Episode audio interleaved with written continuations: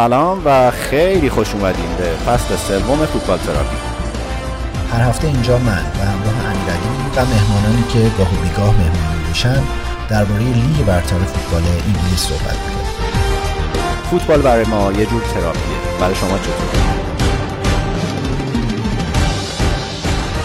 من سال جدید رو باید به همه شنونده اون تبریک بگم. ما رو ببخشید که در پایان سال پیش قسمت ویژه نوروزی نداشتیم. راستش اینه که فکر کردیم دیدیم که واقعا چه نوروز ویژه‌ای که براش قسمت بدیم و این حرفا. این بود که دو هفته رفتیم استراحت کردیم. کلی اتفاق تو این فاصله افتاد که من الان دربارش توضیح میدم. ولی برگشتیم این اولین قسمت ما در سال 1400 اولین قسمت پادکست ما در سال 1402 خیلی خوشحالم که دوباره اینجاییم و خیلی دلمون براتون تنگ شده بود. اون توضیحی که می‌خواستم بدم که ممکن است تیتراژمون متوجه شده باشین اینه که تقریبا مشخص شد که ما احتمال زیاد دیگه وحید رو به عنوان یکی از اعضای ثابت این پادکست به عنوان کسی که در هر قسمت کنار ماست نخواهیم داشت. دلیلش هم اینه که دو تا قرارداد پیش روی وحیده که در واقع هر کدوم اونها به فاینال بشه و به نتیجه برسه یک تعهدی بر دوشش است و نمی‌تونه که در شبکه های اجتماعی از جمله پادکست حضور پیدا بکنه. یکیش یه قراردادی که با نیوکاسل داره میبنده. برای بخش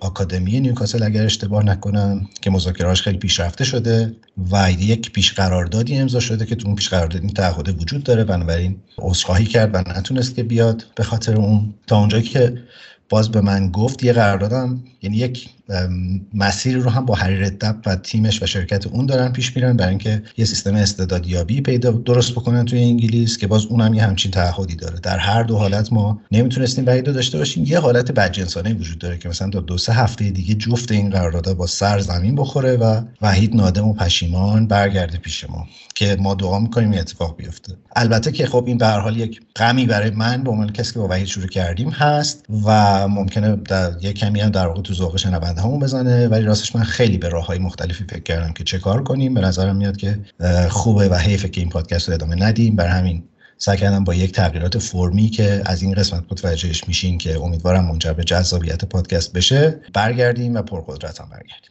آقای امیرعلی محلی اینجاست. حالتون چطور سلام ایمان جان. سال نو مبارک. امیدوارم که همگی خوب باشین. شما مهمون عزیزون و شنونده ها و بیننده ها این تغییرات خب هممون رو به نوعی تحت تاثیر قرار میده و من از همینجا آرزو می‌کنم که تغییراتمون با همراهی این دوستایی که پیدا کردیم تو این مدت بتونه به سمتی بره که فوتبال تراپی اون کار کرده همیشه گیش که واقعا تراپی داشته باشه. حداقل برای خود من که همیشه اینجوری بوده حتی همین الان که در خدمتتون هستم چیزهایی بر من گذشته امروز که فقط به امیدی که امشب بشینیم و راجب فوتبال گپ بزنیم. اومدم و که حالم بهتر بشه. امیدوارم این اتفاق برای همه شنونده ها بیننده ها و دوستامون بیفته. متشکرم. سال نوی تو هم مبارک باشه. من رفتم برای قسمت اول 1402 یک متخصص تراپی دعوت کردم به پادکستمون. قبل اینکه بریم سراغ مهمون عزیزمون توضیح بدم این صدای جیک جیکی که گاهی ممکنه بشنوید تو این قسمت مهمان جدیدیه که ما در خونهمون داریم متاسفانه و یا خوشبختانه و چون یک پرنده یه خورده زبان نفهمیه خیلی متوجه نمیشه که ما داریم پادکست ضبط می‌کنیم. بنابراین من پیشا پیش عذرخواهی می‌کنم. البته همکاران در پشت صحنه دارن تربیت می‌کنن حیوان ولی به هر حال عذرخواهی می‌کنم.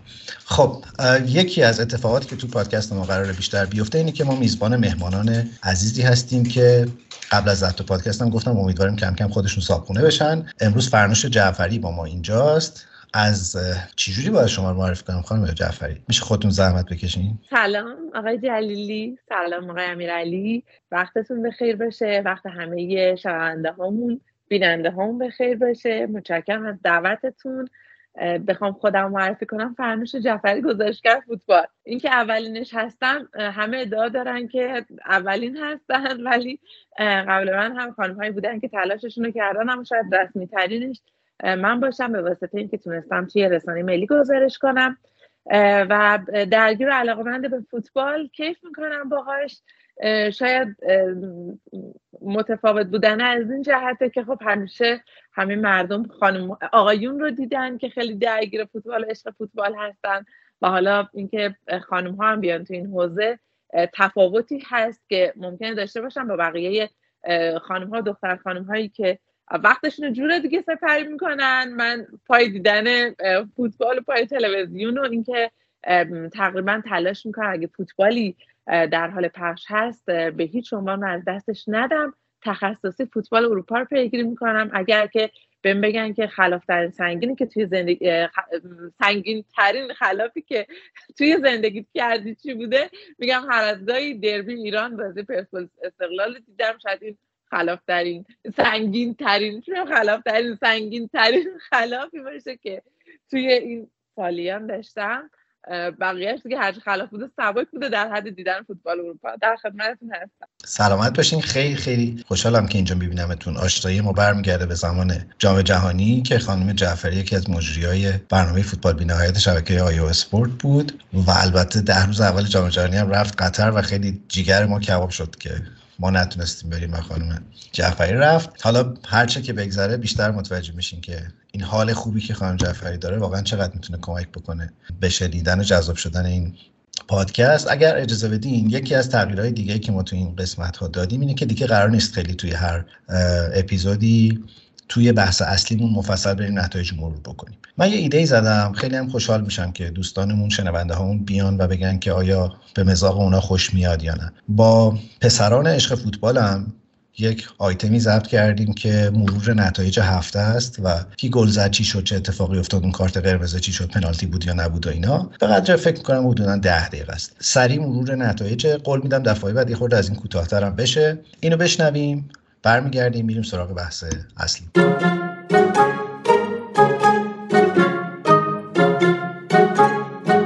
این هفته بعد از کلی وقفه بازی های ملی بالاخره بازی های لیگ شروع شد. از شنبه شروع کنیم. البته که توی این قسمت و احتمالا قسمت های بعدی می‌خوایم این آیتم رو یه خورده ویژه تر ببینیم. به خاطر اینکه دوتا مهمون داریم. اونی که الان سمت چپ من نشسته اول بگه خودش رو معرفی کنه. من ایلیا جلی هستم. یازده ساله. طرفدار چه تیمی؟ آرسنال. چرا؟ کلا از رنگ قرمز خوشم میاد از بازیکنه جوونم خوشم میاد از مربی. اونی که سمت راستم نشسته خودشو معرفی کنه. سلام من نیکان جلی هستم. هفت ساله هشت ساله. آره نیکان تازه 4 5 روزه که 8 ساله شده. نیکان و ایلیا پسرای منن عاشق فوتبالن با هم دیگه فوتبال تماشا می‌کنیم و می‌خوایم این بخش مرور نتایج هفته رو هر هفته اگر بشه با ایلیا و نیکان پیش ببریم. بچه بریم خیلی معطل نکنیم شنونده ما. شنبه با بازی منسیتی و لیورپول بازی رو شروع کردیم. بازی های در واقع این هفته رو با بازی منسیتی و لیورپول شروع کردیم. شما فکر می‌کنید بازی چند چند میشه؟ مساوی یا برد لیورپول امیدوار بودی در بازی رو ولی لیورپول بد شروع نکرد. دقیقه 17 هم صلاح گل زد. اولش یک چلو امیدوار شدم ولی بعدش که گل اول خورد انگار داستان تازه شروع شده بود. آره نیمه اول که صلاح گل زد که گل خوبی هم بود و البته که مشکوک یعنی اول فکر کردیم آفسایده ولی بعد دیدیم که نه. درسته. خیلی امیدوار شدیم که لیورپول بتونه امتیاز بگیره از سیتی. ولی بعدش گل سیتی رو آلوارز زد تو بازی که هالند مصدوم بود روی سکوها داشت خوشحالی می‌کرد. عجیبش این بود که سیتی هم بدون هالند هم یه خیلی سختی سخت کلا بازی باش بدون هالند. من بچه ولی یه فکری دارم یعنی فکر می‌کنم که آلوارز برای این تاکتیک سیتی بازیکن بهتری از هالند حتی. هالند کاربردش بالاتره. باید یک شروع به نظر من بهتر از اینا می‌تونه باشه. گلای بیشتر می‌تونه به نظر بزنه. اول سال به نظرم بهتر بود. آره به حال هالند مصدوم بود این بازی رو بازی نکرد. آلوارز دیبروینه گوندوان و گریلیش گلای سیتی رو زدن. خیلی راحت سیتی لیورپول برد. تو فکرشو می‌کردی این کار نه. ولی به نظر می‌رسه اینجوری سیتی خطرناک میشه. نکته جالب توجه این بازی این بود که گریلیش به غیر از گلی که زد یه پاس گل هم داد و کوین دی چه بازی کرد؟ و البته یه بازیکن دیگه. می‌تونین حدس بزنین کی؟ محرز محرز آره محرز فوق العاده بود تو این بازی. یکی دو تا بازیه که داره برای سیتی خیلی خوب بازی می‌کنه محرز پاس گل اگه اشتباه نکنم پاس گل دوم سیتی هم محرز داد. و البته یه صحنه این بازی داشت. یادتونه که می‌تونست یه بازیکن سیتی اخراج شه.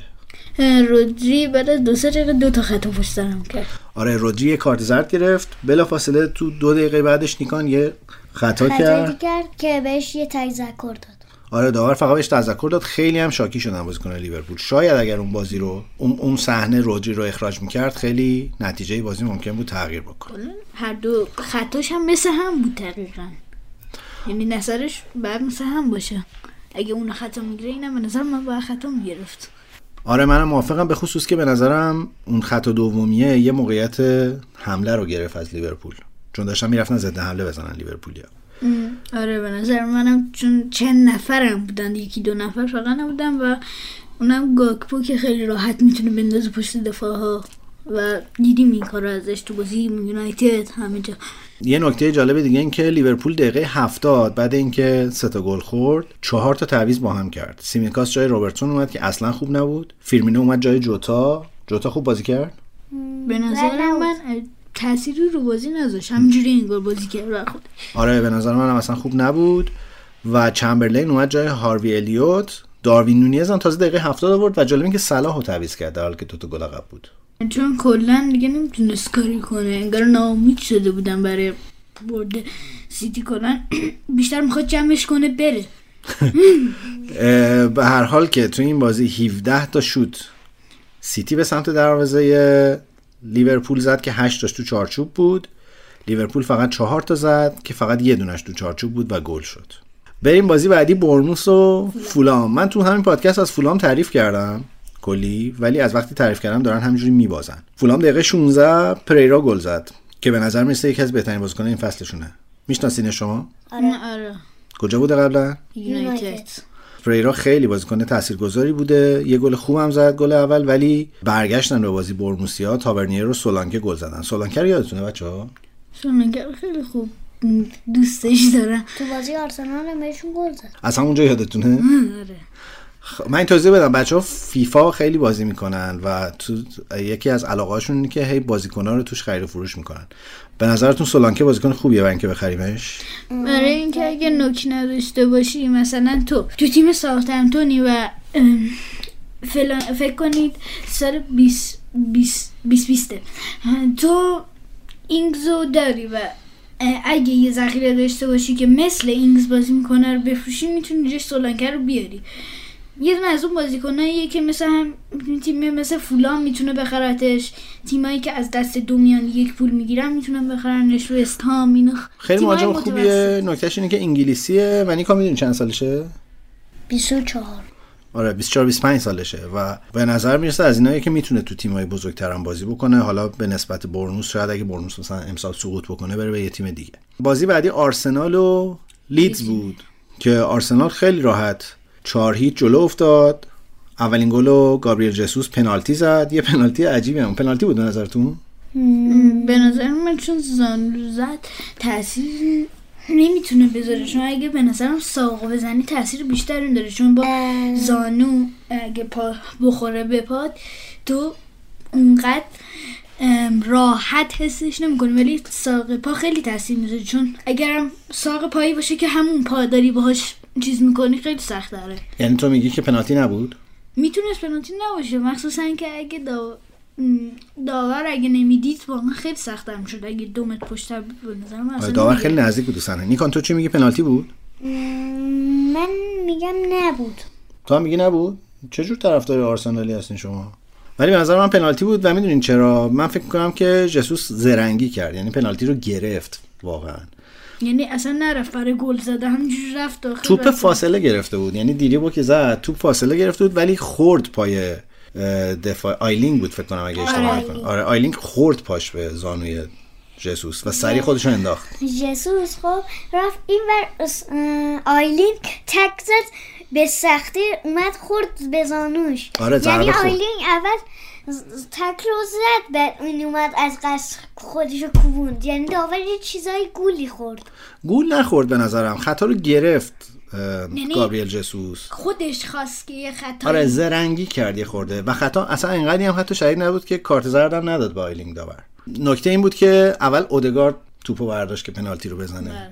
ولی گابریل جسوس اومد. دادنش به گابریل جسوس. نیکا می‌دونی چرا؟ چون پنالتی خودش گرفت. من بگم نه. بگو. چون تو این روز- بعد از روزهای مصدومیش یک چلو به فکر می‌کنن که افسرده است بخاطر اینکه نتونسته بازی کنه گل نتونسته بزنه از این حرفا.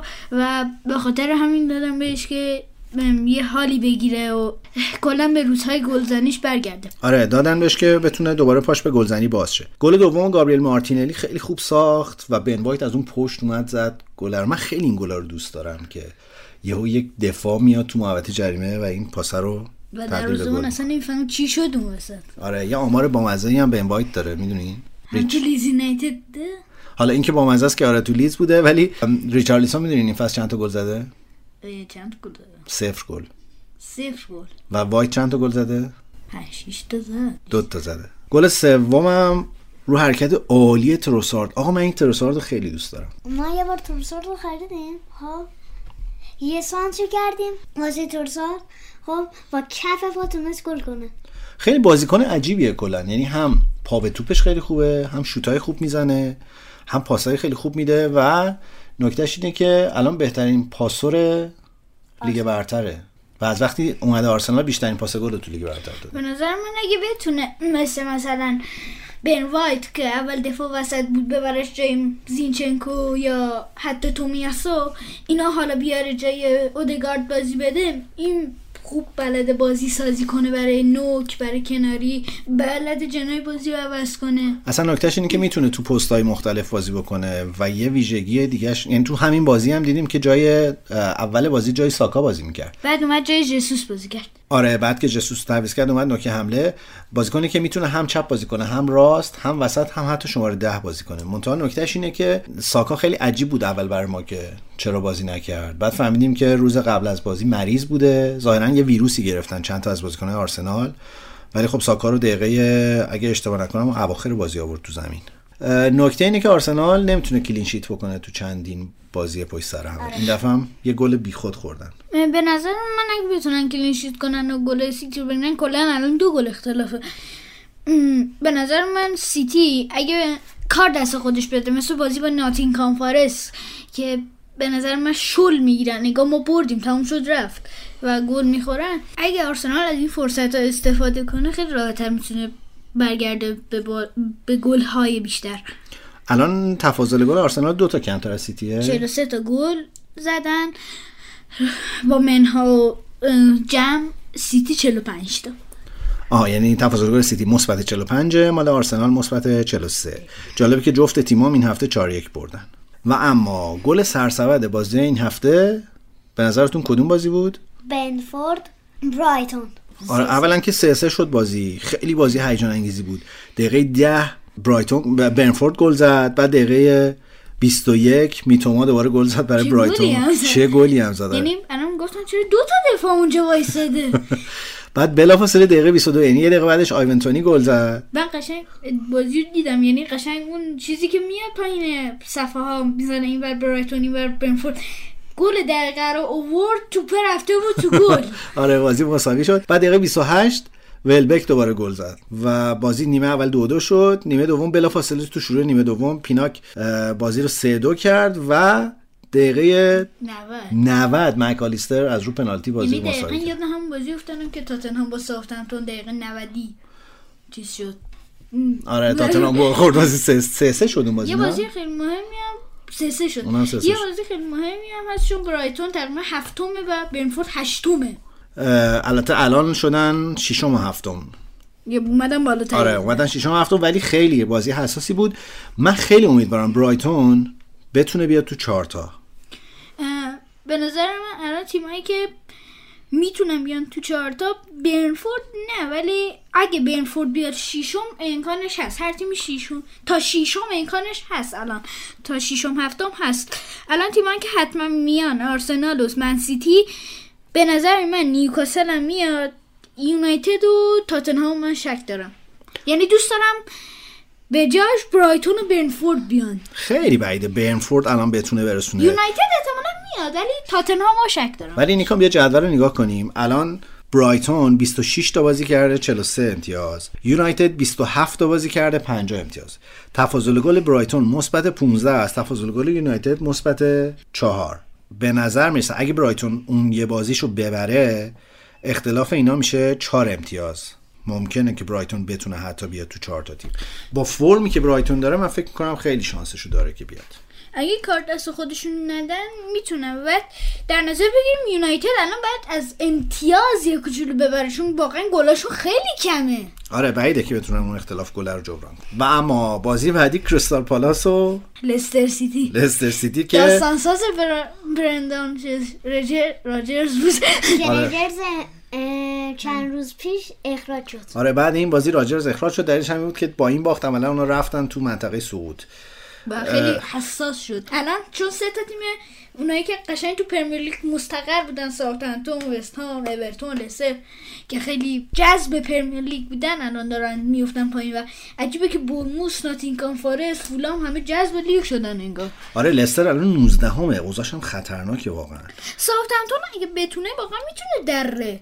امتیازشون واقعا تا به نظر 15 هم خیلی ان نزدیک همن آره الان تیم 20 م 23 امتیاز داره تیم 15 هم و تیم 14 هم حتی که وست همه 27 امتیاز. یعنی اینا کلا 4 امتیاز اختلاف دارن با هم دیگه. این بازی نتیجهش این شد که تیمی که هفته پیش مربیش اخراج شده بود با خیلی استخام... استقامت بزرگی به این بازی برگشت بعد گل دقیقه 80 و 94 یه آره. گل خیلی خوشگل. ماتتام زد. ام، فکر کنم دیوار دفاعی بود. ازه نزد؟ فکر من کنم فکر کنم ازه زد گلو. ازه زد. بازی تباه دیگه این هفته بازی ناتکام فارست و وولز بود که برندن جانسون چه گلی زد. آقا اینو به نظرتون می‌خره باشگاهی سال دیگه؟ نه. بازیکن case ج... case جوونیه به نظر من. یعنی تیمی که مثلا الان هم حقوقش می‌تونه خوب باشه هم قیمت مناسبی احتمالا داره برای فروش به نظر من. حداقل تیمای متوسط خوب اینایی می‌تونن سراغش بیان. یه تیم مثل لستر سیتی یا حتی تاتنهام و یونایتد هم می‌تونن سراغش بیان. ما تو فیفامون یه تیم نیوکاسل ساختیم. به جای میگل آرمیرون که می‌خواستیم تابستون بفروشیمش چیز آوردیم؟ جانسون. چند خریدینش؟ ما فکر کنم 15 20 خریدیم. فکر کنم قیمتش همینه. مثلا 20 قیمت منطقیه براش. گل خوبی هم زد ولی وولفز تونست برگرده به بازی. باز واقعا واقعا باورم نشد دیگه. واقعا لوس شد. باختن همش دارن میبازن پسر آره خوب نبودم با لوپتگی یعنی هر گلی که از اون بازی میاد من واقعا میشه فهمید که وولز گل خورد تموم. و بازی آخر روز شنبه چلسی و استون ویلا بود. فکر می‌کردین چلسی به بازی به ویلا؟ نه. اونجوری که بود تو چون استنفورد بریج هم بود یک نه ولی در این حد که دیگه اصلا تلاش اونجوری نکردن باختن یعنی عجیب باختن. عجیب باختن چون که چلسی 27 تا شوت داشت که 8 تاش تو چارچوب بود. ولی هیچ کدومش گل نشد.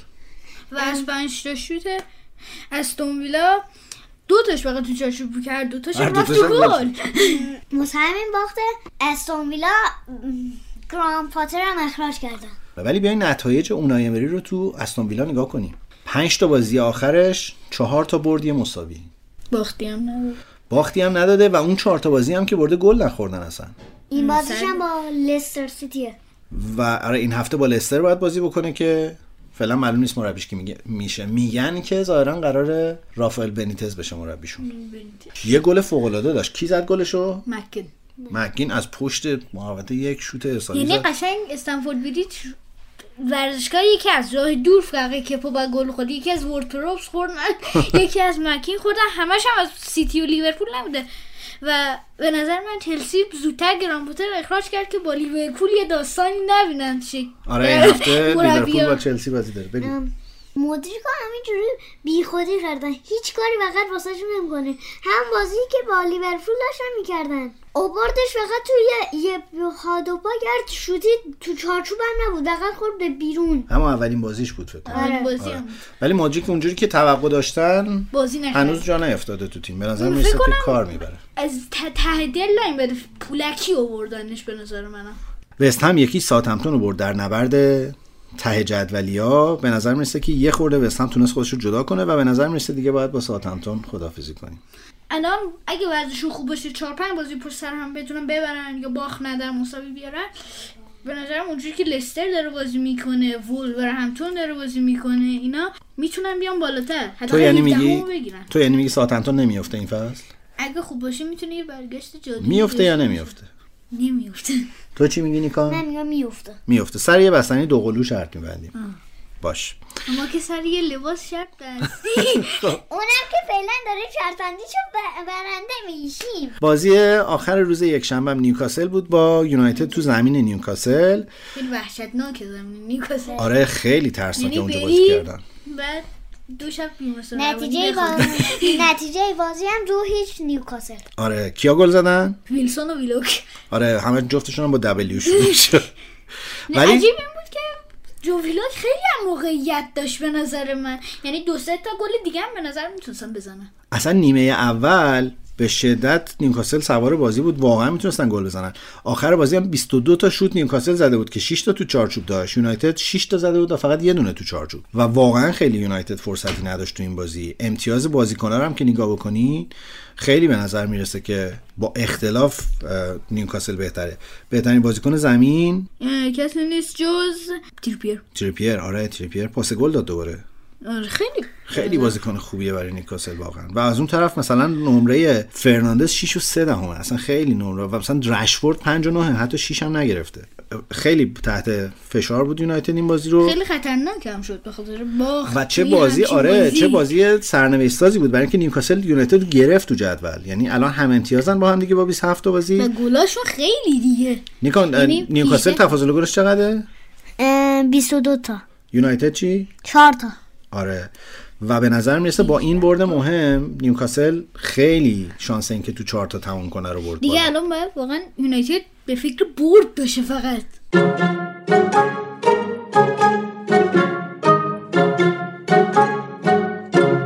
خانم جعفری بذار اینجوری شروع کنم که شما طرفدار چه تیمی هستین؟ من توی هر لیگی طرفدار یه تیمی هستم واقعیتش. اما دو تا تیم محبوبم.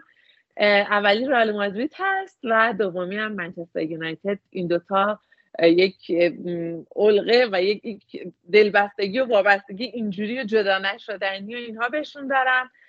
خب رئال رو که خب همیشه دوست داشتم. منچستر رو از قهرمانشون توی لیگ قهرمانان اروپا بازی که با بایر مونیخ داشتن اون گل تدی شرینگام بعد اورگانو سولشر که اومد و خب آقای الکس فرگوسن جام رو برامون آورد. اون دوران طلایی کلاس 92 همه اون آدمایی که تک به تک من عاشقشون هستم و هنوز که هنوز دنبالشون می‌کنم که کجا هستن. و خب رئال مادرید که خب همیشه مگه میشه طرفدارش نبود؟ تا وقتی که هیچ رنگی بالاتر از سفیدی نیست. به نظر من رئال مادرید هست و طرفدار داره و به نظر من نگین بلا منازع فوتبال دنیاست. حالا مفصل صحبت می‌کنیم دربارش یکی از بهترین مهمانایی که می‌شد دعوت کرد امیدوارم که پای ثابت بمونن من تا همین لحظه فکر کردم شما طرفدار آرسنالین وگرنه اصلا همچین اشتباهی نمی‌کردم که دو یک به نفع یونایتد بیام تو این پادکست. آقای جلیلی اجازه بدید که من تو همین پادکست پیشا پیش به شما قهرمانیتون رو تبریک بگم و به نظرم که با این وضعیتی که دارید پیش میرید با اون انگیزه که تیم شما داره در گرفتن امتیازها با ترکیب خوبی که آرتتا این پس چیده و تیمش تیم هست و متکی به تک ستاره هاش نیست و حتی می‌بینیم که وقتی مهاجمشون هم نیست تیم هر کدوم از کسایی که توی خط پشت سر هستن توی وینگا هستن و بالا هستن می‌تونن به عنوان یک مهاجم خطرناک عمل کنن. وقتی تیم انقدر قشنگ و خوشگل و امتیاز می‌گیره راهی برامون نمی‌ذاره جز اینکه قهرمانی رو پیشا پیش بهتون تبریک بگیم خیلی متشکرم خانم جعفری. خیلی بهتر شد. خیلی خوش اومدین به پادکست ما. شما گفتین که اخبار بازیکنهای اون نسل طلایی یونایتد رو دنبال می‌کنین. من یه سوال برام پیش اومد. اخبار رایان گیگز هم دنبال می‌کنین؟ رایان گیگز که فعلا محروم از فوتبال بازی کردن به خاطر حرکات زشت شنی که تو زندگی خانوادگیش انجام داده. اما در هر حال اون اکیپ همیشه جذاب دوست داشتنی هستن. از دیوید بکامی که میبینیمش که خب همچنان هنوز بی قیمت هست تیپش و اون در واقع برندی که هست و کاریزمایی که داره تا گری نویلی که حتی کلکلاش توی برنامه ها و کارشناسای فوتبالش برامون لذت بخش و جذاب دنبالش می‌کنیم. حتی داشتش فیل نویل که تو بخش بانوان داره فعالیت می‌کنه.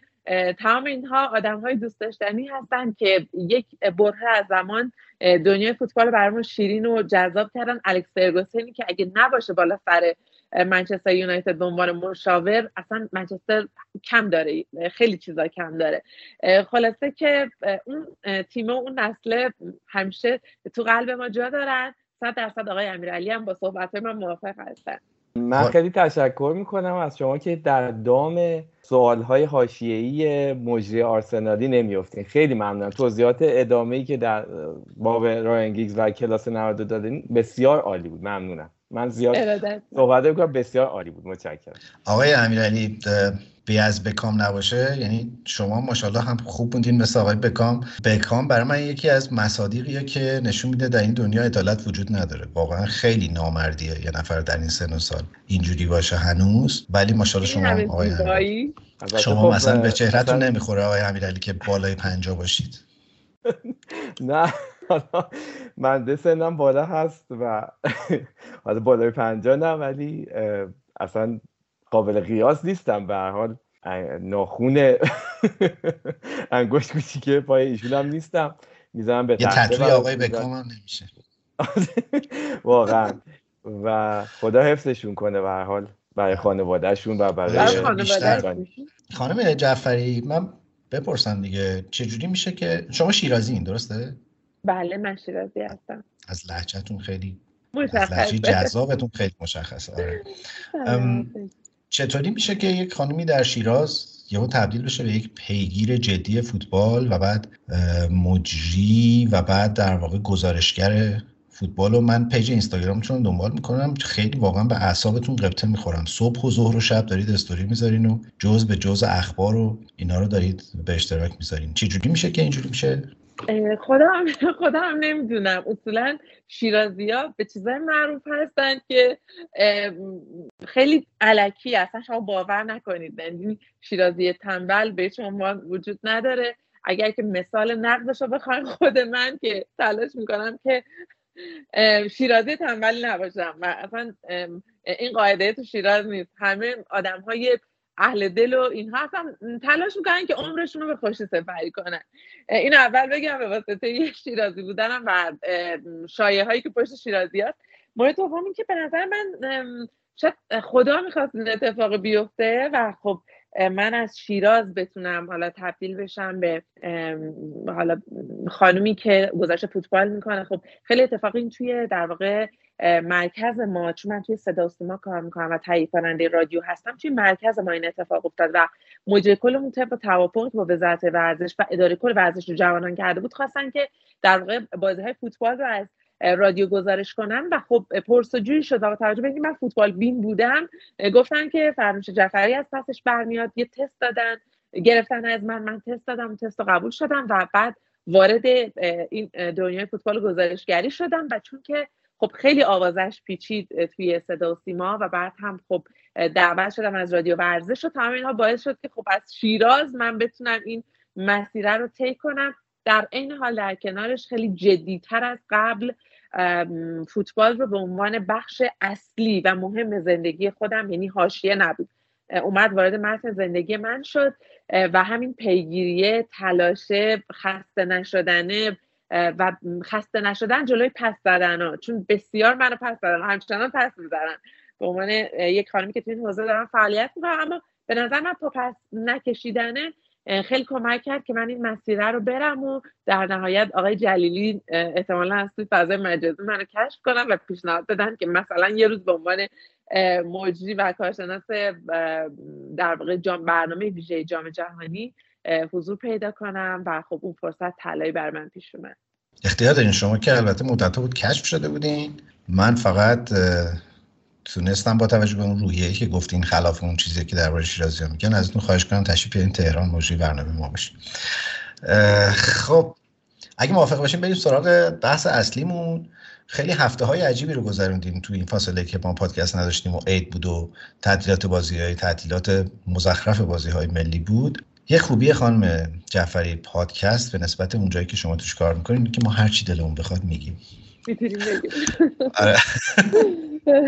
آدم, آدم فکر می‌کنه اومده نروژ یه یه لحظه های این بود که یه اتفاقی که افتاد این که همینجوری مربی اخراج شد در لیگ برتر. یعنی شما هر دفعه رفرش می‌کردین یکی رو اخراج کرده بود من اگه اجازه بدین داستان رو از اول تعریف کنم. اواخر ماه آگست که همون شروع در واقع ماه شروع لیگ برتره برموس بعد اینکه نه هیچ به لیورپول باخت اومد آقای اسکات پارکر رو اخراج کرد و در واقع پا به توپ شد در این حوزه اخراج مربیا و این سریع ترین اخراج یک مربی در تاریخ لیگ برتر بود. 25 روز بعد از شروع لیگ اولین اخراجی رو داشتیم. بعدش توماس توخل اخراج شد در حالی که خیلی نتایج فاجعه‌ای با چلسی نگرفته بود. سر تغییر تحولاتی که در چلسی اتفاق افتاد. جالبه که دقیقا در هفته این اتفاق افتاد که پادشاه انگلیس و نخست وزیر انگلیس هم عوض شدن. بنابراین پادشاه شمال لندن هم تغییراتی کرد.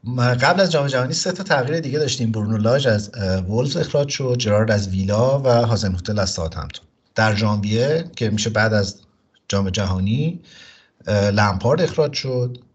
به عنوان سومین کاپیتان سابق تیم ملی انگلیس بعد از اسکات پارکر و جرارد لمپارد هم رفت پیش اونا. بعدش از طوفان اخراجا در واقع اواخر سال گذشته ما شروع شد. از 6 فوریه تا 2 آوریل جسی مارش از لید ناتان جونز دومین مربی ساوثهمپتون ویرا از پالاس و کنته از تاتنهام اخراج شد. و همین پریروزا هم آقای گرام پاتر از چلسی بعد از باختی که و براندن راجرز. آفرین. و با اخراج کنته رکورد اخراج در یک فصل لیگ برتر شکسته شد. این دوتا که اضافه شدن شد 13 تا اخراج در یک فصل. و این یک رکورد به یاد ماندنی و به جا ماندنی به نظر می‌رسه در لیگ برتر خواهد امیر علی چی شد که اینجوری شد به نظرت؟ ببین من فکر کردم به این موضوع حالا جدا از چیزایی که می‌خونیم و می‌بینیم تو اخبار و حالا تفسیرهایی که هست خودم به این موضوع خیلی فکر کردم و چیزی که بیشتر شاید به نظرم میاد اینه که انقدر قضایای مالی و آوردن یعنی درگیری business و ورزش شدت گرفته. مخصوصا توی پریمیر لیگ انگلیس. این قضیه فکر کنم داره به یه روال عادی تبدیل میشه. حالا چیزی که به عنوان یه طرفدار و دنبال کننده فوتبال نه به صورت حرفه ایش به نظرم میاد. و چیزی که توی سالهای گذشته ما اگه بیایم نگاه کنیم خیلی کم تر بود. درسته حالا بود مالی داشت اصلا پریمیر لیگ با این ایده بنا گذاشته شد که business هم وارد کار بشه و یه جذابیتی به انحای مختلفش اضافه بشه. ولی اینجوری که بیاد و با این سرعت یعنی ما داشتم فکر می‌کنم ما یه زمانی سالها وقتی که تغییر سریع مربی رو یه جا می‌دیدیم همیشه مثالش بود که آره لیگ کشورهای عربی دیگه طرف زود برداشتن برکنار کردن. و الان همچین چیزی رو توی بالاترین سطح فوتبال تو اروپا داریم می‌بینیم. مخصوصا توی پرمیر لیگ که حالا داره به نوعی خودش رو به عنوان یه سوپر لیگ جدا می‌کنه از لیگای دیگه اروپایی. و این فکر می‌کنم دلیل اصلیش فقط همینه. یعنی قضیه business قضیه این که اگر تو کوتاه مدت تونستی نتیجه بگیری با این خرجایی که ما می‌کنیم باش هستی. و اگر نتونستی تو مدت کوتاه خب دیگه خداحافظ. ولی یکی از بدترین فکر می‌کنم تصمیمایی که می‌شد گرفت توی پریمیر همچنان دارم میگم اخراج توخره یعنی با... هنوز برام باور نکردنیه که این اتفاق چه... چرا افتاد. فقط به خاطر اینکه شما یه تغییر مدیریت داشتی و دوست داشتی یه تغییر ایجاد کنی و بهانه کردی یکی دوتا نتیجه ضعیف اون هنوز برام قابل هضم نیست ولی بقیهش فکر می‌کنم رو همین چیزهایی که گفتم یعنی دلایلی که گفتم می‌تونه باشه. مهلت مربی خیلی کم شده توی پرمیر لیگ. حالا در مورد پاتر و چلسی و اتفاقی که اونجا داره میفته به نظر مفصل می‌تونیم تو بخش دوم صحبتمون حرف بزنیم. خانم جعفری یکی از خوبیاشون اینه که خیلی تسلط عجیبی روی آمار و اعداد و ارقام و تاریخ و حافظه و اینا دارن که من هیچ کدوم اینا ندارم. ولی تا قبل یعنی بخوام یه ذره پوز بدم کمترین اخراج در لیگ برتر مال فصل 2021 که همون فصلی که مورینیو از تاتنهام اخراج شد که چهار تا مربی اخراجی داشتیم. ولی داشتیم مثلا فصلی که همین اواخر هم بوده فصلی که مثلا 10 تا مربی اخراجی هم داشته باشیم. الان فقط 8 تا مربی در لیگ برترن که پارسال رو نیمکت تیمشون بودن و امسال هم هستن. خانم جعفری می‌دونین الان پر سابقه ترین مربی لیگ برتر کیه؟ یعنی با, دوام ترین مربی لیگ برتر کیه؟ فکر می‌کنم آقای کلوپ باشه. به نسبت حضورش روی نیمکت با توجه تغییراتی که اتفاق افتاده. من این چیز بهتون بگم کمترین میزان اخراج مربی در لیگ برتر پریمیر لیگ با سبک و سیاقش همون سال 92 که شروع شد بود که چلسی فقط همون موقع یعنی یه دونه اخراجی. ولی واقعیتش اینه که حالا یه بحث عجب و غریب دیگه ای داره شکل می‌گیره.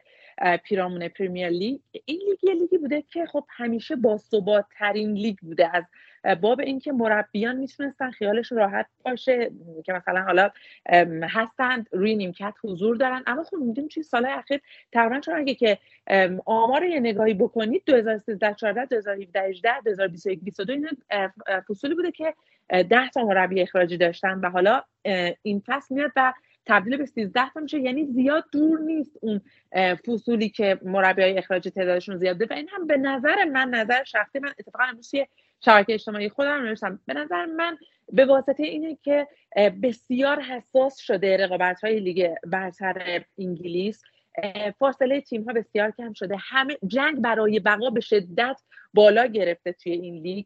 همه تیم ها می‌خوان بمونن. اونم بخشش به دلایل مالی هست. چرا؟ چون شما وقتی توی سطح اول فوتبال انگلیس حضور داشته باشی حق پخش تلویزیونی بهت داده میشه. درآمد باشگاهت میره بالا. بازیکنان خوب در رصد تیم های باشگاه های مختلف چه در داخل کشور چه در خارج کشور قرار می‌گیرن.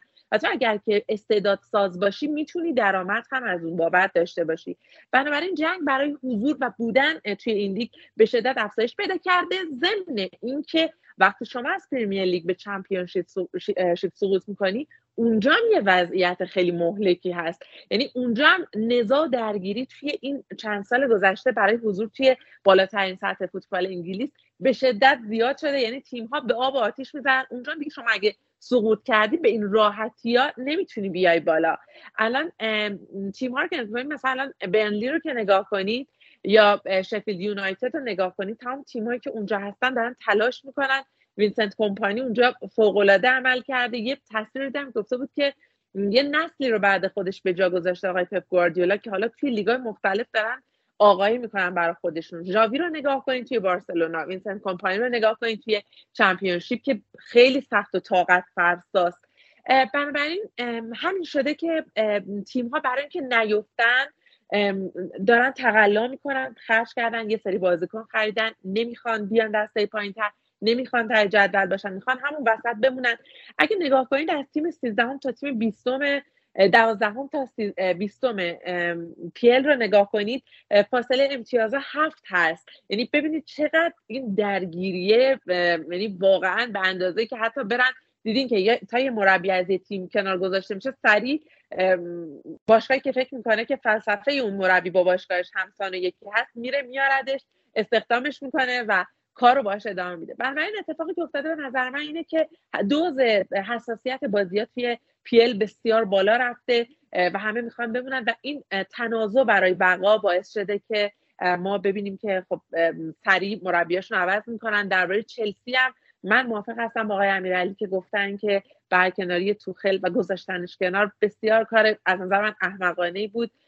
اینم به این دلیل که آقای تادبولی نشون داد که خب ایشون فوتبالی نیست. یعنی حتی به نظر من از کنار زمین چمن هم نگذشته بود تا قبل از اینکه بیاد باشگاه چلسی رو بخره که بو بکشه زمین چمن ببینه که جوری هست و ایشون بعد کار اشتباه اولش همین بود. بعد دست داد به یه سری خریدایی که خب بیشترین خرید رو توی ژانویه انجام داد. خریدایی که خب بالاخره شما وقتی که ظرف اینجوری میدی به مربی و این این حجم از بازیکن با استعداد رو میریزی داخلش بالاخره. بعد مربی تو هم آدم بزرگی باشه که بتونه رخکن رو در واقع مدیریت کنه. هم بتونه از این یعنی صاحب فلسفه صاحب سبک باشه و بتونه از اینا استفاده درست بکنه. آقای پاتر خیلی خوب بود برای برایتون. برایتون رو به جای خیلی خوب رسوند. ولی می‌تونست به اون تیمی که ستاره نداره و تیم هستن کار کنه. اما اینجا شما توی چلسی خیلی با مشکل می‌خوری. بالاخره یه سری از بازیکن‌ها از آکادمی چلسی اومدن که خودشون تبدیل به ستاره توی لیگ شدن. یه سری از آلمان اومده بودن که خریدای توماس توخل بود. با سبک اون میساخت و با سبک آقای پاتر زیاد شاید هماهنگ نبود. در حال به نظر من چلسی بد آورد و بعد ببینیم در ادامه احتمالا با آوردن آقای ناگلزمن می‌تونه روند تیمی شایع سر سامونی ببخشه. نه خب ناگلزمن هم بیچاره بدبخت شد. یعنی اونم اونم نابودش کردن دیگه. یعنی توی بدترین موقع فصل که توی بهترین موقع برای نتیجه گیری با مونیخ بدون شکست سیل عوضش کردن. و ببینیم روند چی میشه. ببخشید من زیاده گویی کردم در آستانه گرفتن سگانه ناگلزمن اخراج کردن. واقعا خیلی حرکت فوق العاده بود. حالا راجع به چلسی تو بخش دوم حرفمون مفصلتر حرف بزنیم چیزی که شما گفتی خانم جعفری به نظرم خیلی درسته. ما الان نه تا تیم داریم که برای نیافتادن دارن میجنگن و این نه تا هفتشون مربیشون عوض کردن. این به هیچ وقت من یادم نمیاد در لیگ برتر رقابت برای نیافتادن انقدر شدید بوده باشه. امسال واقعا شگفت انگیزه اتفاقای خوبی هم افتاده دیگه. وولز وقتی که لوپتگی اومد 18 هم بود و الان 13 همه و ویلا به خصوص وقتی که جرارد اخراج کرد 17 هم بود و الان که اونای امری عزیز من اومده رسیدن به نهم. و بعد از سیتی و بعد از آرسنال و سیتی بهترین نتایج رو گرفته بعد از جام جهانی. ویلا یه تغییر اتفاق افتاده. البته که تاریخ اخراج مربیان نشون میده که توی اون فصل معمولا برای اون تیم خیلی اتفاق بهتری نمیفته وقتی مربیشون رو عوض می‌کنن. حالا یه جدول بامزه هم من گرفتم. می‌ذاریم تو گروه که ببینین که در سالهای گذشته وقتی مربی اخراج شده چه جایگاهی بودن تیم‌ها و پایان فصل کجا تمامش کردن. چهار تا پنج تا تیم که تغییر خیلی محسوسی داشتن. ولی اتفاق دیگه هم که به نظرم افتاده و هیچ سالی مشابهش نداشتیم جام جهانی وسط فصله. خیلی به نظر می‌رسه برنامه های خیلی از تیم‌ها رو به هم زده. اگه دقت کرده باشین سه تا از اون اخراجایی که گفتن دقیقا قبل از جام جهانی اتفاق افتاد. وولفز و ساوثهمپتون و یکی دیگهشون جرارد ویلا. اینا دقیقا در برهه مربیاشون اخراج کردن که با این نگاه که یه فرصت تقریبا 44 5 روزه وجود داره که ما می‌تونیم دوباره باشگاهمون رو سر سامون بدیم با مربی جدید که خب البته خیلی هم خیلی آنچنان تاثیرگذار نبوده. ولی هیچ وقت این تجربه وجود نداشته تا حالا که یهو یه ماه یه ماه خورده وسط بازی ها اونم تو سطح انگلیس بازی تعطیل بشه. یه سری تیم این وسط حسابی عاقبت بخیر شدن که من فکر کنم برایتون نمونه واضحشه. یعنی سر خسارتی که از چلسی گرفت برای اینکه گران پاتر رو بده دستیاراش رو بده و بعد آوردن دیزربی به نظرم در و تخت حسابی جور شد. خیلی تیم خوبیه برایتون. واقعا امیرعلی بازیاشون رو دیدی تو؟ من میگم با گرفتاری مدت بیشتر خلاصه بازی ازشون دیدم ولی خب آره بسیار چشم نواز و بسیار خوب بازی می‌کنن و خوب هم نتیجه می‌گیرن به همون نسبت. یعنی بازیکنایی که حالا به نسبت هم جایگزین شدن و اومدن هم همه نشستن تو ترکیب تیم و خوب داره نتیجه می‌گیره. آره واقعا. و جالبه که الان دیزربی هم یکی از گزینه‌های چلسیه. و گزینه همه هست. گزینه اینتر هم هست چون احتمالاً امروز فردا اینزاگی هم اخراج می‌کنن. گزینه اونجا میشه. و حد می‌زنین که من من میگم دو تا اخراجی دیگه هم خواهد داشت لیگ برتر. یعنی با 15 مربی اخراجی. حدس می‌زنین کیا باشن؟ یه چیزی بگم امروز نمی‌دونم شما مصاحبه آقای کلوب رو شنیدید یا نه؟ گفت دیوانه کننده است این اتفاقی که افتاده و خودش میگه شخص دهمی من باشم. حالا می‌دونید که دوازده تا مربی اخراج شدن. یه دونه آقای گراهام پاتر که با رضایت قلبی خودش یعنی خودش خواست که جدا بشه که حالا عدد 13 رو عنوان می‌کنن. اما خود آقای کلوب گفته که منو به خاطر تجربه قبلیم و موفقیت هایی که با لیورپول به دست آوردم نگه داشتن. و اصلا بعید نیست که شاید اخراج بعدی آقای کلوب باشه چرا که اونا به نظر من همه چی از دستن و همون بارها درش صحبت کردیم. سندروم فصل هفت آقای کلوب که توی دورتموند ما زمین تکرار شده. و حالا اینجا هم و در باشگاه لیورپول هم داره اتفاق میفته حتی خریدهایی هم که داشت نتونستن. یعنی هم دیاز لوئیس دیاز بازیکن بود که مصدوم شد مسئولیتش به ضرر تیم شد. داروین نونیز اومد با در واقع ناپختگی تمام باعث شد که خب همون ابتدا از تیم کنار گذاشته شاید در واقع به خاطر قوانینی که توی لیگ برتر بود. مانه رو که از دست دادن شد به نظر من بزرگترین و بدترین اتفاق برای لیورپول آقای کلوب از دست دادن مانه بود. مانه که رفت بایر مونیخ و اونجا هم نتونست اون چیزی که توی لیورپول بود از خودش نشون بده. ضمن اینکه خب همه دیگه می‌دونیم که تیم آقای کلوب هافبک میانی ترابازی ساز نداره آلکانترا هست ولی اونم انقدر دوچار هست به مسئولیت های گوناگون که فرصت حضور در تیم آقای کلوب و اون کیفیتی که توی بایر مونیخ رو نداره. به نظر من احتمالا آقای کلوب مگر اینکه بخوام بهش احترام بذارم به واسطه اینکه بعد از سی سال تونست جام براشون بیاره پیل براشون بیاره و به این دلیل حرمتش رو نگه دارن و ته فصل باهاش خدافزی کنن. پس شما میگی که کلوب هم کارش تمومه در لیورپول. حالا الان یا آخر فصل؟ احتمالا به نظر من باهاش خدافزی می‌کنن همین الان هم یه شایعی اومد که دیدین که کلا یه سری مربی هستن این وسط بدون تیمن. امروز دستشون می‌کنن به این تیم فردا به اون تیم. هر کسی که به رئال به این چلسی یا به هر تیم دیگه. اما الان شایع اومد که تنهاق در رادار چیز ببخشید آی کلوب در رادار تیم رئال مادرید هم باشگاه رئال مادرید هم قرار گرفته با توجه به صحبتهایی که هست که شاید کالتو به خدا فصل جدا بشه. یعنی با رضایت باشگاه جدا بشه و به برزیل بره با به اینکه اونها هم سرمربی ندارن و به شدت پیگیر هستن شاید آقای کلوب مجال پیدا کنه بیاد یه تیم اسپانیایی رو هم محک بزنه خودش رو در واقع محک بزنه در کنار و در رأس باشگاه کهکشانیان. من خیلی دوست دارم آنچلوتی رو با اون کت شلوار و آدامس در روی نیمکت برزیل ببینم. این خیلی تناقض عجیبه با مزه که ببینیم چی میشه. آره راست میگی خیلی های مختلف الان هشایشون هست که این به اون لینک میشه و خیلی بامزه است که اولا خیلی از اینا که الان اخراج میشن به باشگاه قبلیشون لینک میشن و خیلی از اینا بلافاصله گزینه مربیگری اون تیمی که دو هفته پیش مربیش اخراج کرده. الان پاتر رو همه می‌خوان. این هم خیلی بامزه و عجیبه. ولی من میگم که اخراجی بعدی احتمالا دوست و هم همراه اومدم میگم همکار. دوست عزیز من در ناتینگهام فارسته آقای کوپر. خیلی عجیبه که اونم تا حالا اخراج نکردن با توجه مالک دیوانه ای که ناتینگهام فارست داره من فکر می‌کنم نمی‌دونم با چه انگیزه هنوز نگرش داشته. به احتمال خیلی زیاد یکی دو هفته دیگه اون اخراج میشه و دیوید مویس در وست هم فکر می‌کنم تابستون که قطعا کارش تمام خواهد بود. الان هم فکر می‌کنم رودروایسی بردن ساوتهمپتون و بالا اومدن توی لیگ کنفرانس که نذاشته اخراج شه و اینا من فکر می‌کنم یه هفته اگه ساوتهمپتون امتیاز می‌داد اخراجش می‌کرد.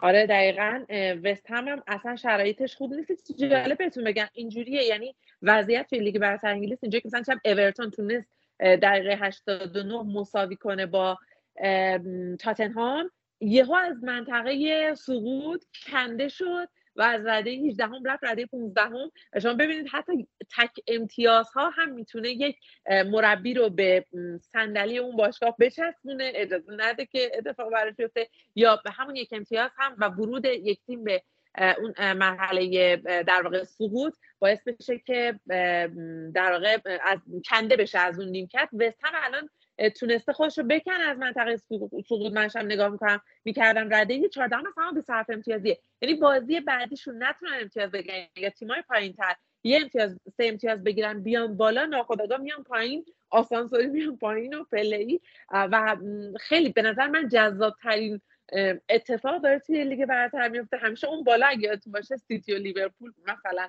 اون بالا جر و دعوا بود. میشنستیم نگاه می‌کردیم فصلی که امتیازشون خیلی به هم نزدیک بوده. اون گل آگورو و که منچستر رو قهرمان کرده اینا آره منچستر سیتی رو. اما خب این اتفاق حالا داره پایین جدول لیگ برتر میفته و به نظر من یک فصل فوق العاده رو خودشون هم توی کشور خودشون دارن تجربه می‌کنن. این وسط اون چیزم فراموش نکنیم. حالا گفتیم که یه چرخه ای هم راه افتاده که با توجه خب چون مربی رو سر می‌کنن بیارن که شناخت بیشتری داشته باشن. تو اون تیمایی که حالا تو پرمیر لیگ هستن و اینجوری هست. این وسط اون ناصر الجوهر پرمیر لیگ هم فراموش نکنیم همچین زیر پوستی داره کارش رو انجام میده. آقای روی هایتسن که هر دفعه که پالاس به مشکل برمیخوره اون وسط هستش. دقیقا این ناصر الجوهر عربستان میارنش میذارنش اینه فکر کنم اشتباه کنم یوپانکس توی چیزم همینجوره. یوپانکس توی بایر مونیخ هر وقتی بایر به مشکل می‌خوره می‌خواد بیفته میارن سری که نگهش داره اون صدر جدول.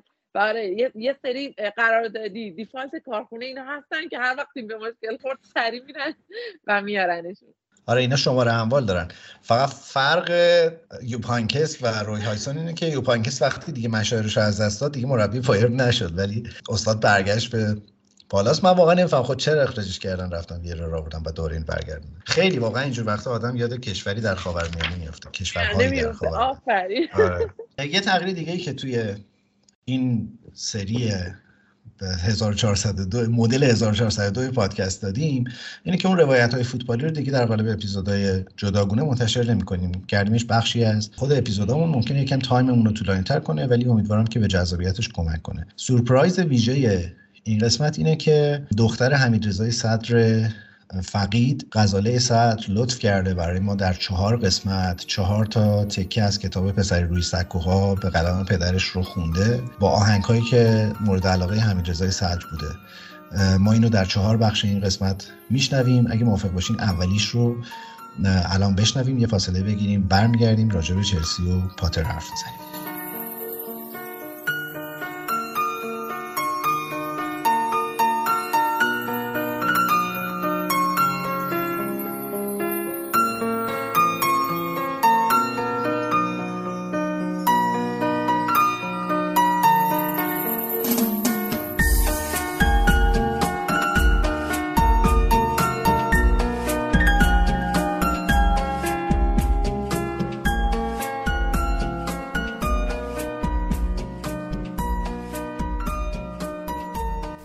نفرت.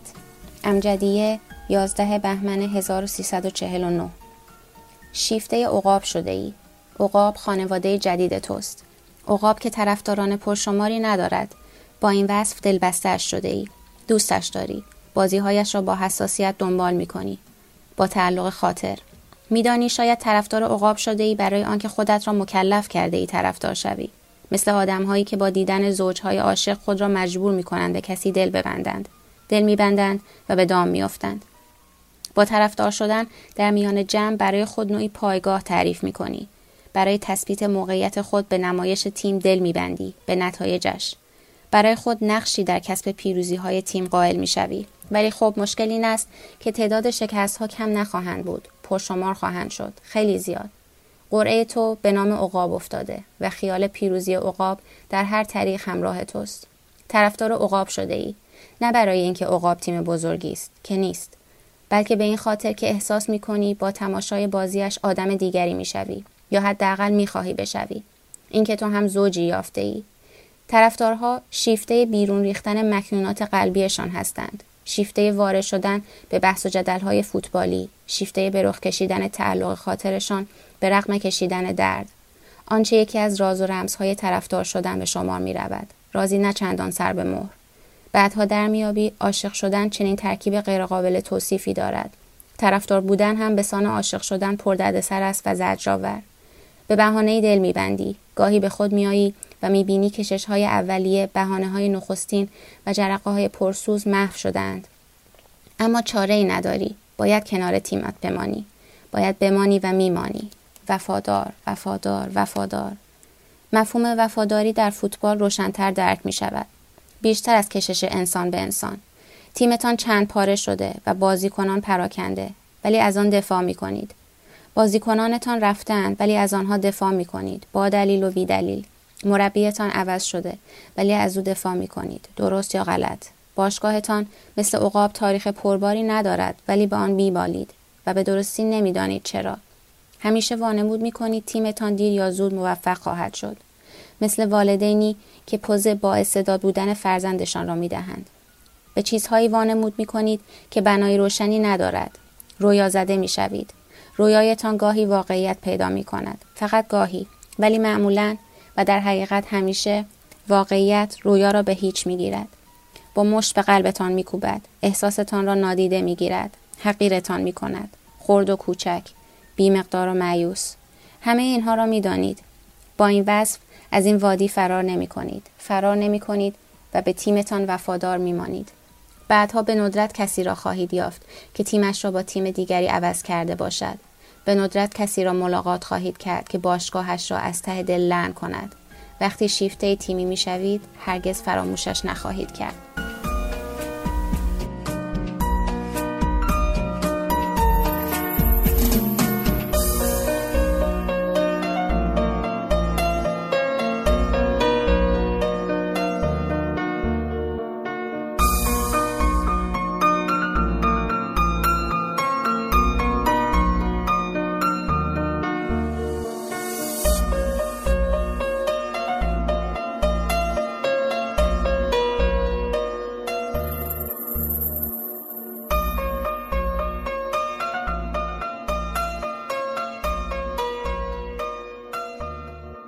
کنسرسیوم تادبولی یه کاری کرد که آبروموویچ هم قفل اون مرحله رو باز نکرده بود که توی یه فصل دو تا مربی اخراج کنه. حالا سر اینکه توخل رو چرا اخراج کرد هنوزم شاید خیلی جواب روشنی نگیریم. ولی خیلی اخراج پاتر به لحاظ فرمی عجیب بود. می‌شد حد زد که به خاطر نتایجش اخراج بشه. ولی اگه یادتون باشه وقتی که توخل رو اخراج کردن رفتن به حدود 21 میلیون پوند خسارت دادن به برایتون. برای اینکه پاتر رو بیارن و دستیارانش رو بیارن. یه چیزی حدود 12 میلیون پوند در سال هم دستمزد پاتره که اونو تبدیل می‌کنه به یکی از گرونترین مربیای لیگ برتر. و بعد یه قرارداد 5 ساله باش بستن. به این معنی که ما یک پروژه بزرگ داریم و می‌خوایم یه چیزی شبیه آنچه که آرتتا در آرسنال مثلا پیش برد رو در چلسی پیش ببریم و وقتی که تو در کمتر از یک سالی مربی رو با چنین ویژگی های اخراج می‌کنی یعنی اعتراف می‌کنی به یک شکست بزرگ. من می‌دونم که طرفدار چلسی احتمالاً الان خوشحالن از اینکه پاتر اخراج شده.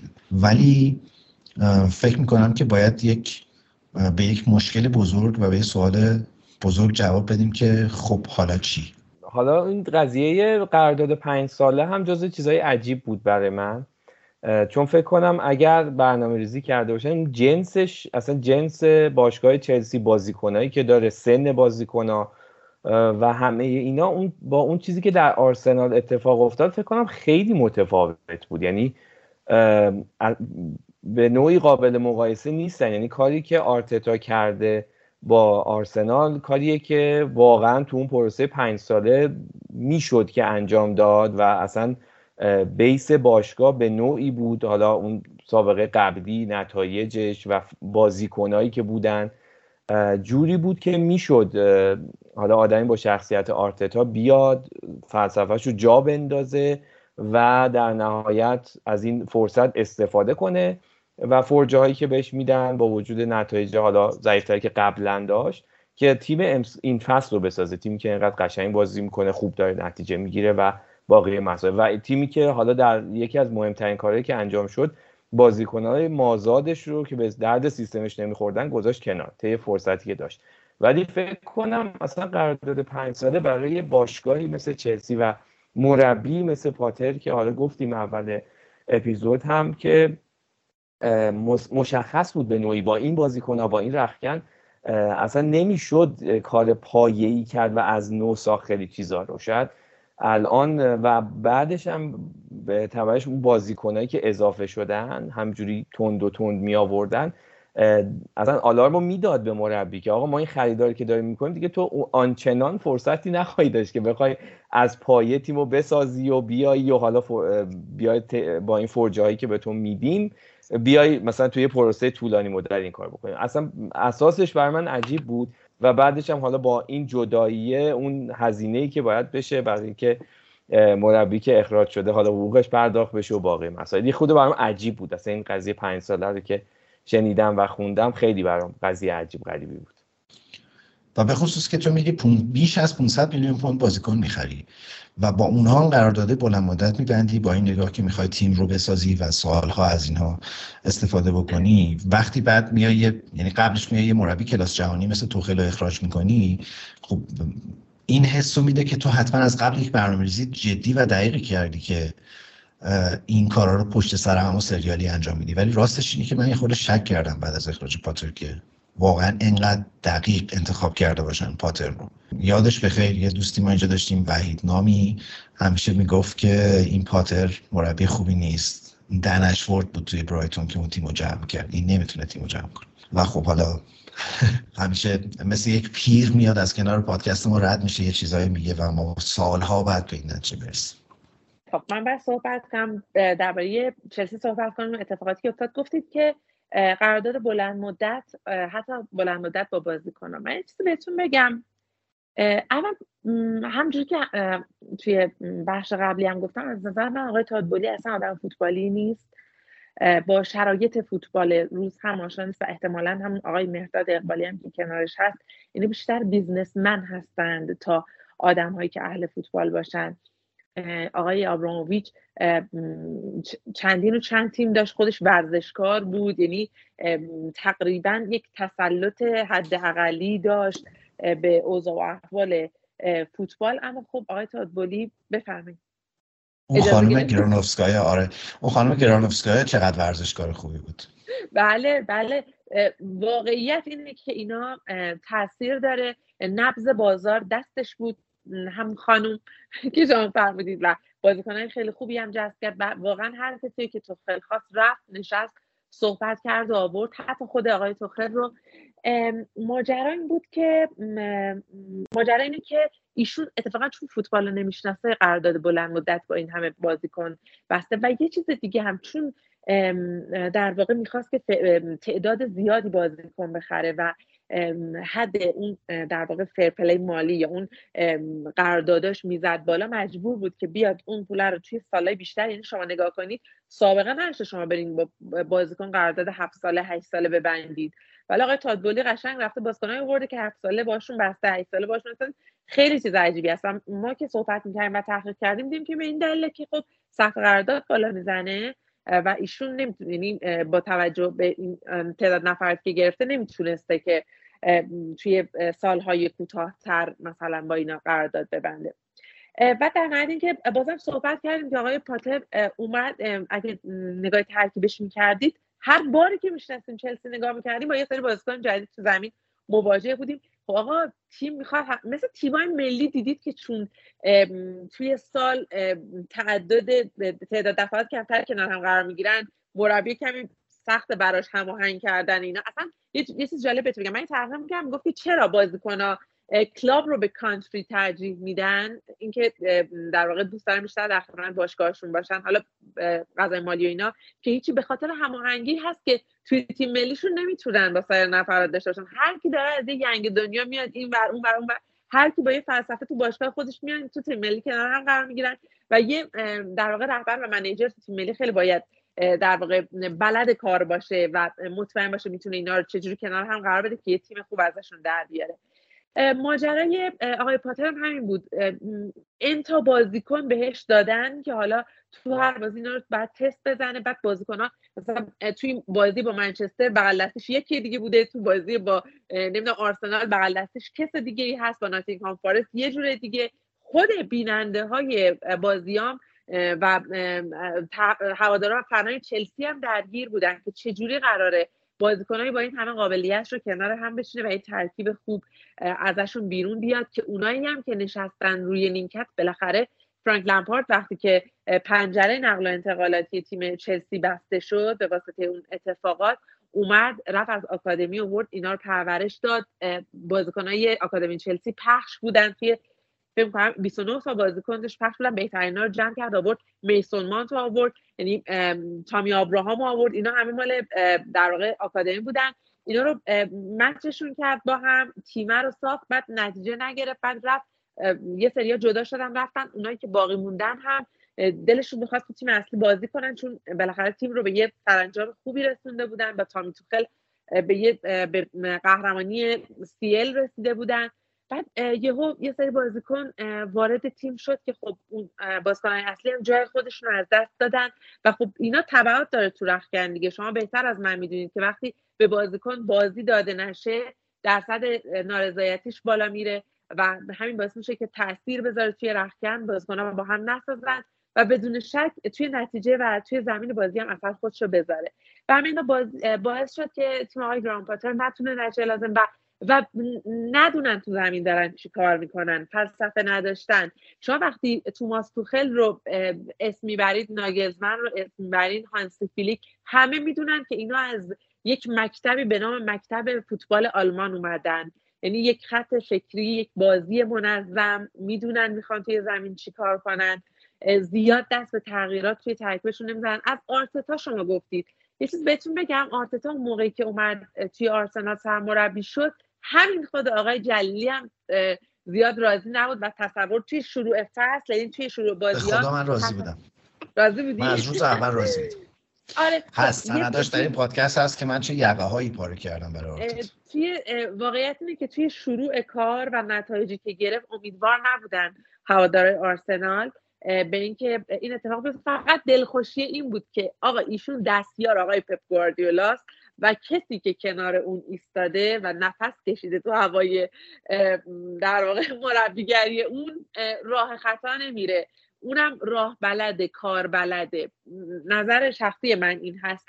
و خب این شد که باشگاه هم به فلسفه و به کارش احترام گذاشت و بهش فضا رو داد و حالا می‌بینیم که چیکار کرد. یادتونه آقای جلیلی من همیشه تو استرام گفتم گفتم که یعنی داد آرسنالیا بالاست که بابا چقدر سانتر از جناهین یعنی یه برهی از زمان آرسنال همه شده بود سانتر از جناهین و بعد دیدیم که آرتتا همونجا ایراده کار خودش رو گرفت. درست کرد یعنی باز همونجا فلسفه داشت. می‌گفت من سانتر از جناهین می‌کنم تیمم به گل میرسونم باز یه فلسفه داشت. اما گران پاتر به واسطه گوناگونی بازیکنایی که در اختیارش بود و گیت شدن و اصلا قرار گرفتن رأس یک باشگاهی که خب جزو شیشتای اول همیشه پیل بود. شاید پیرهنه براش خیلی بزرگ بود و کاش اصلا نیومده بود و همون برایتون خودش رو داشت اونجا کیف و لذت رو می‌برد. با بازیکنان متوسطی که داشت و نتایج خوبی که داشت می‌گرفت. شاید بودن در میانه جدول میانه رو به بالای جدول لیگ برتر انگلیس خیلی براش بهتر از این بود که حالا در موقعیت قرار بگیره که یک قدم با اون آخر جدولی که برای نزا دارن میجنگن فاصله داره فاصله داشت و این اصلا شرایط خوبی نبود. بله من حالا روی آمدن برایتون تو 6 تا شرط میبندم. یعنی برایتون سال دیگه در لیگ اروپا حتما بازی می‌کنه اگر نه جزو چهار یه فرقی که به نظرم پروژه آرتتا و آرسنال با پروژه پاتر داشت این بود که همزمان با آمدن آرتتا کمی قبل از اومدن آرتتا ساختار باشگاه هم اساسا اصلاح شد و ساختار مدیریتی باشگاه با آمدن ادو با اخراج اون قبلی ها با نشستن جاش کرونکه به عنوان در واقع عملا مدیرعامل عملگرای باشگاه خیلی چیزها تغییر کرد و این اعتماد از اینجا اومده. یادتون باشه دقیقا بعد از اینکه آرتتو توی باری از دو فصل, فصل پیش دو فصل پیش سه تا باخت پشت سر هم داد اینا اومدن قراردادش رو سه سال تمدید کردن و خیلی پیام واضحی بود. ولی تو چلسی هنوز این ساختاره بعد از تاد بولی خیلی شکل نگرفته که بعد این پروژه کلید خورده. ضمن اینکه بعد می‌خوام بگم که وقتی همچین اتفاقایی میفته من خیلی کنجکاوم ببینم که الان کی میاد مربی چلسی میشه. الان خیلی صحبت ناگلزمن زیاده. میگن که فابریس رومانو گفته بود که مذاکره خیلی جدی دو روزه که شروع شده. قبل صحبت لوئیس انریکه بود. ولی بیاین یه سوال بپرسیم که چرا حتی در زمان آبراموویچ یکی مثل کلوب یا یکی مثل گواردیولا حاضر نشدن مربی چلسی بشن؟ بهش فکر نکرده بودم تا الان. شما وقتی که شما وقتی که مدل اخراج شدن مربی ها رو می‌بینید توی باشگاه ببین وقتی داریم راجع مربی کلاس جهانی حرف می‌زنیم یک مربی کلاس جهانی هیچ وقت نمیاد یه قرارداد ساده با باشگاه شما امضا کنه. کلی بند و ارزم به حضور شرایط و قرارمدار توش میگنجونه که حالتهای مختلف رو دیده باشه. حالا شما بیا نگاه کن که اول فصل توماس توخل مربی که باش قهرمان چمپیونز لیگ شدی رو اخراج می‌کنی و بعد مربی که یه قرارداد پنج ساله باش داشتی رو زیر یک سال اخراج می‌کنی. حالا شما جای ناگلزمن آیا حاضر میشی با این باشگاه قرارداد ببندی؟ و اگر ببندی اون قرارداد که من جایی خواهد بود؟ یعنی چه چیزهایی توش میگنجونی که چه تضامینی می‌گیری که حاضر نباشن اخراجت بکنن؟ برای همین من, من واقعا فکر می‌کنم که خیلی دوست دارم کیس ناگلزمن چلسی رو ببینم. زمین که واقعا با عنوان طرفدار آرسنال دوست دارم که ناگلزمن بیاد به پرمیر لیگ. و اون افسانه سرایی ها رو ببینیم واقعا چقدر واقعیه. ولی می‌خوام بگم که های کلاس جهانی که حالا ممکنه چلسی بره سراغشون خیلی پیچیده است باشون در این شرایط قرارداد امضا کردن. و شما تا یه حدی می‌تونی با پول و نمی‌دونم عدد بالا و این طرف رو قانع بکنی. امیر تو چیزی غیر از گزینه ناگزمن شنیدی؟ ببین من حتی کنترم شنیدم که جز گزینه ها هستش.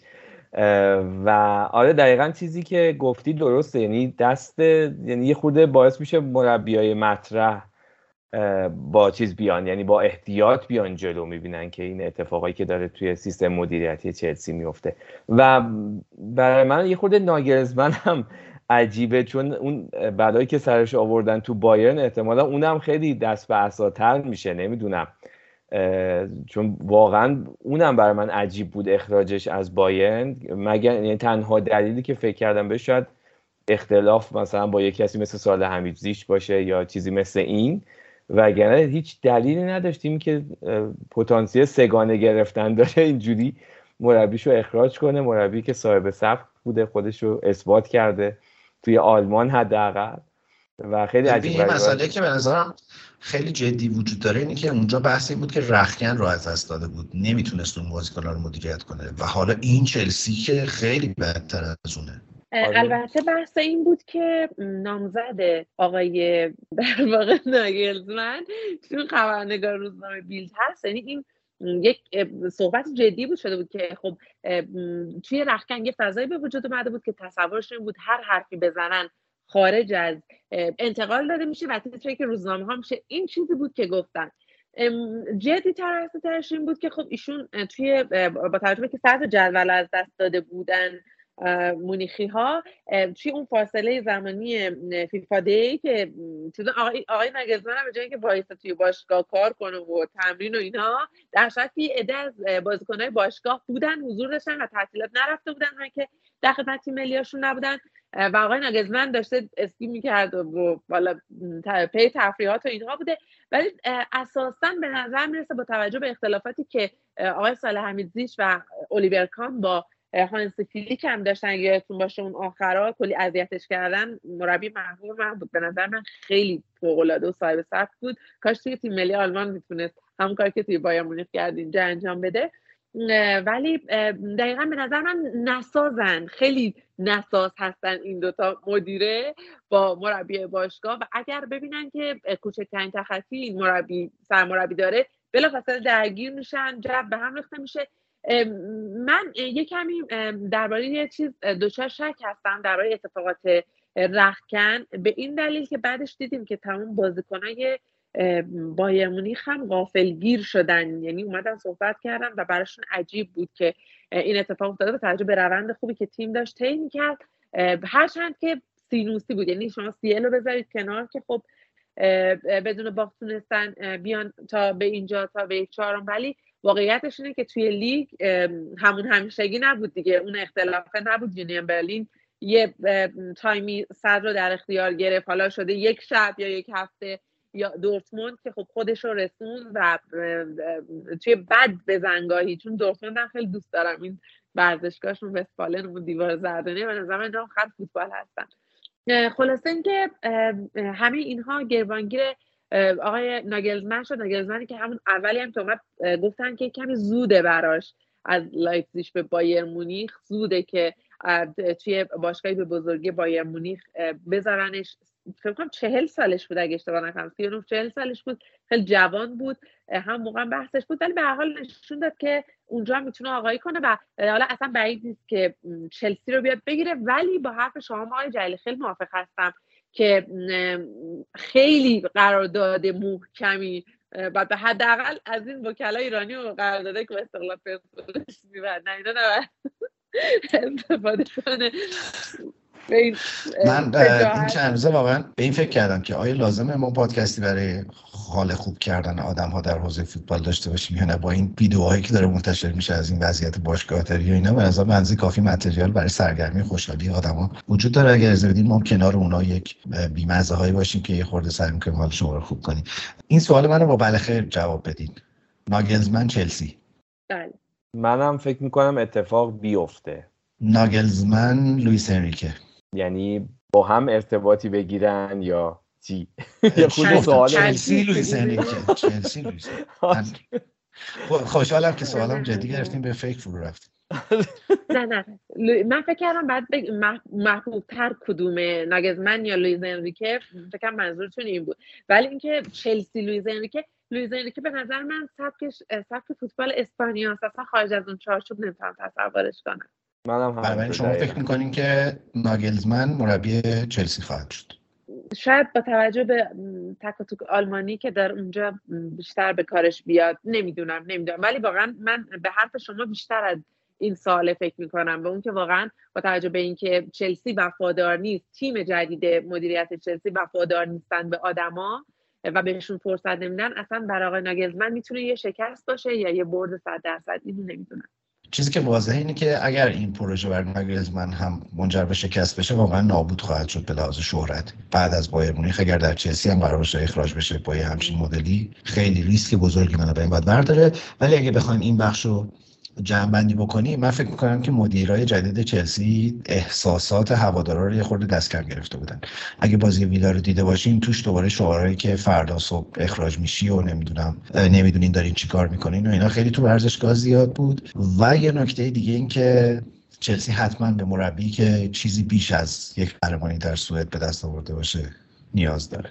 بریم قسمت دوم صدای غزاله صدر رو بشنویم با یه بخش دیگه از کتاب روی پسری روی سکوها برگردیم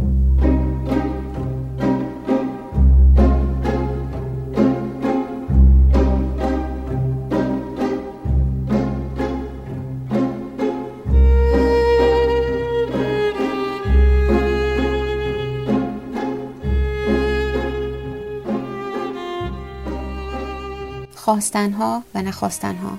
دهه 1390 دهه نو. دهه شعارهای جدید. شعارهایی با ترجیع نمی‌خوایم نمی‌خوایم. روی سکوها به گوش خواهد رسید. بلند و نیشدار پرتنه و بی تکلف فوتبال سیاسی تر خواهد شد. سکوها خالی خواهند شد و خالی تر عطاب زده و ناسزاگوتر. پرتاب سنگ و اشیا به میدان بیشتر خواهد شد. یاقی های فوتبالی یوق سنگینی برگردن فوتبال آویزان خواهند کرد. جنجالچی ها مناقشه خواهند کرد. فرهنگ ضد فرهنگی توسعه خواهد یافت. آلودگی ها بیشتر. حسادت ورزی ها گسترده تر. کین جویی ها عمیق تر. بسات پهن کردن سیره دوران خواهد شد. با درگیری های رسانه ای. با پردهدری پشت پردهدری. با انگ زدن و تهمت و تحقیر شعور. اعصاب ها خردتر خواهند شد. داغانتر.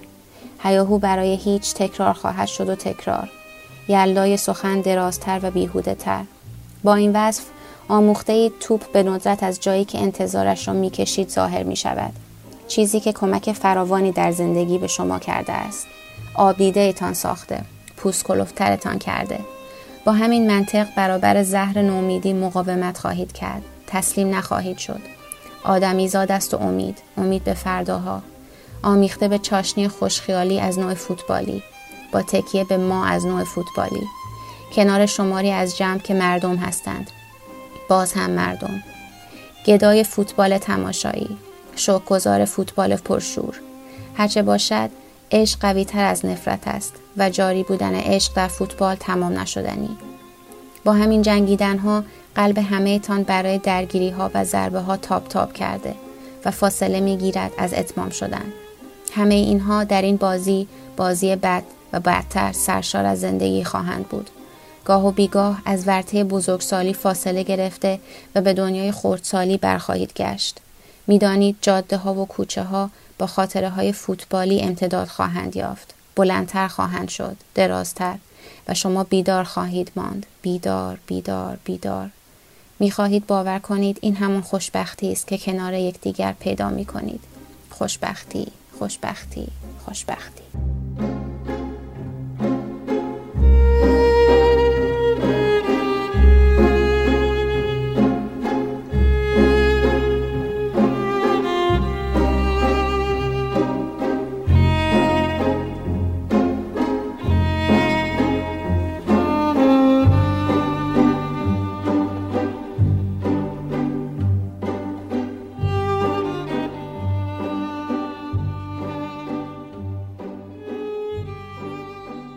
یه چیز بامزه ای که حداقل تو این دوتا اخراج آخر راجرز و پاتر خیلی و حتی اخراج کنته خیلی پررنگ بود این بود که اسم اخراج رو روش نمی‌ذارن. میگن یک توافق دو جانبه یا مثلا میگن پایان همکاری یا میگن که فلانی باشگاه را ترک کرد.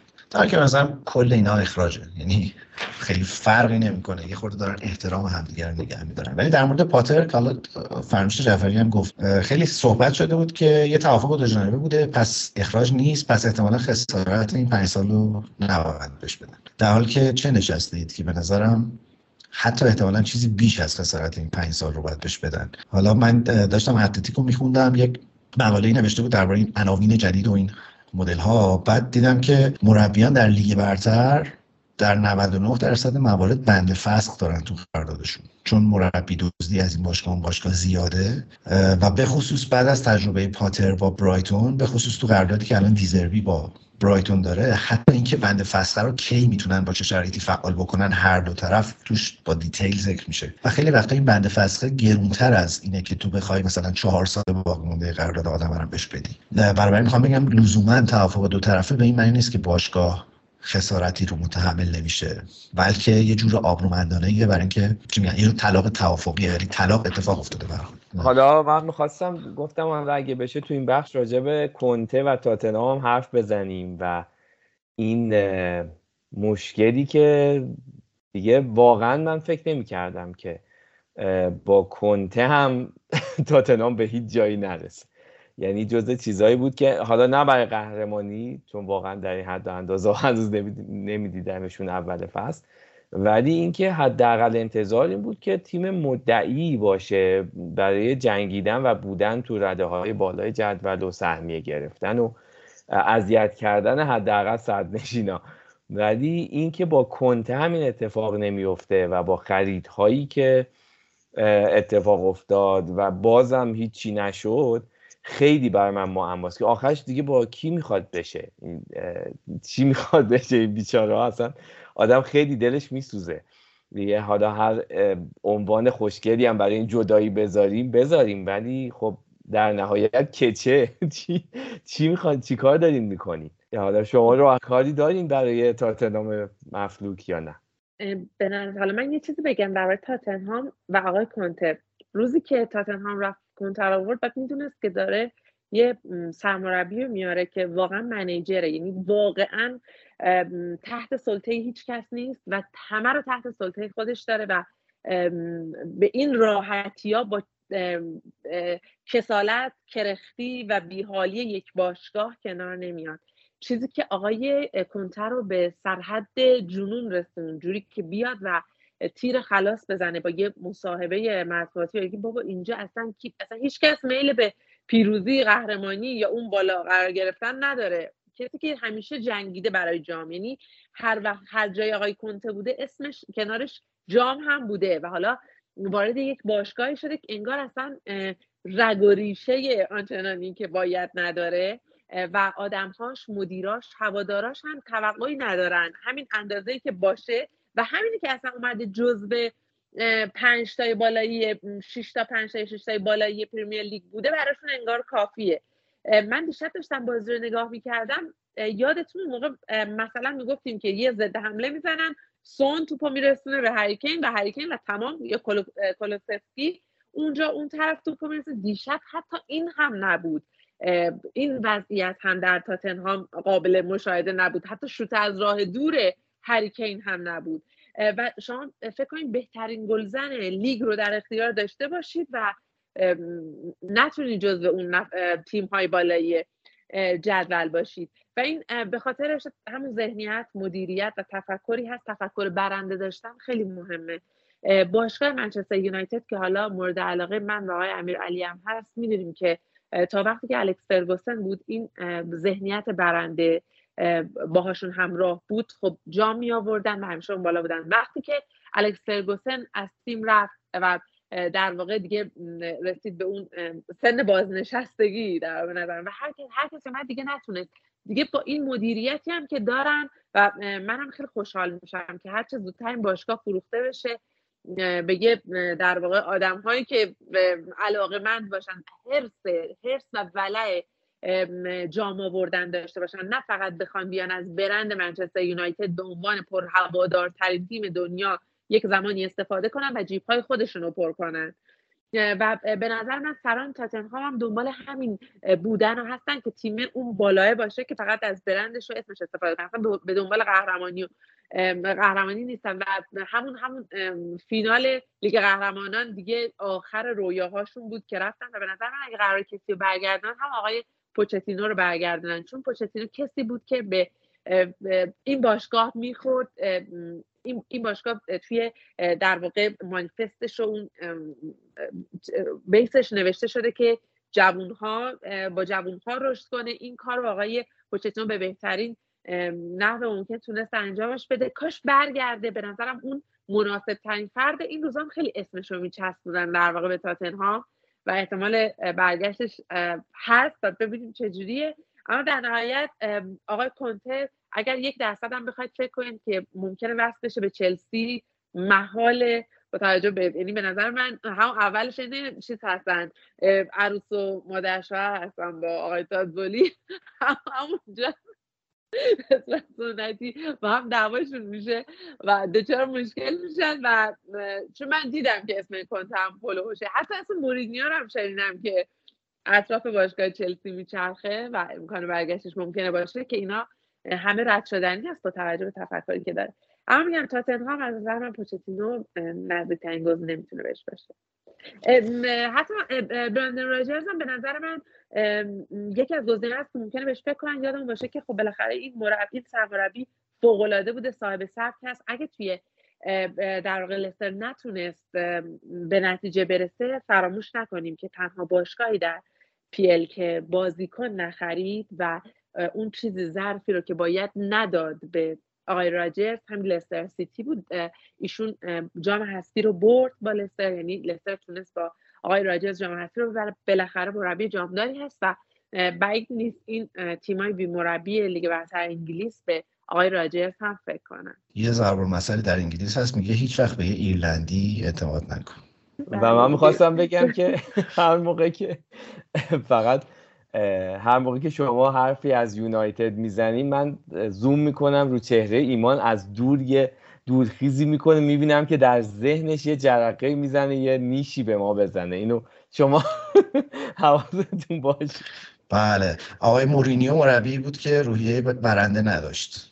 نه نه نه نه. کافی نیست که فقط مربی روحیه برنده داشته باشه. بازیکن ها هم باید خب ما آخرین جامون رو با آقای مورینیو بردیم. یعنی توی این سال گذشته آخرین جامون تا قبل از اتحادیه و آقای تنها با آقای مورینیو بردیم. خیلی هم خوشایند بود راضی و خوشحال هستیم. ولی واقعیت اینه که هم الان شما نگاه کنید آقای تنهاخ اومده چوب بلند کرده که به نظر من این بازیکن شدن بازیکن منچستر یونایتد. ولی هیچ کدومشون قدر این پیرهن که تنشون هست رو نمی‌دونن و نمی‌دونن دارن تو چه باشگاهی با چه عقبه ای بازی می‌کنن. منچستر یونایتد که بیشترین قهرمانی رو توی لیگ در واقع برتر انگلیس داشته. به چه روزی افتاده؟ به کجا رسیده؟ که حالا بشینیم آقای در واقع جلیل رو راضی کنیم که تیم ما یه روز خیلی تیم خوبی بوده.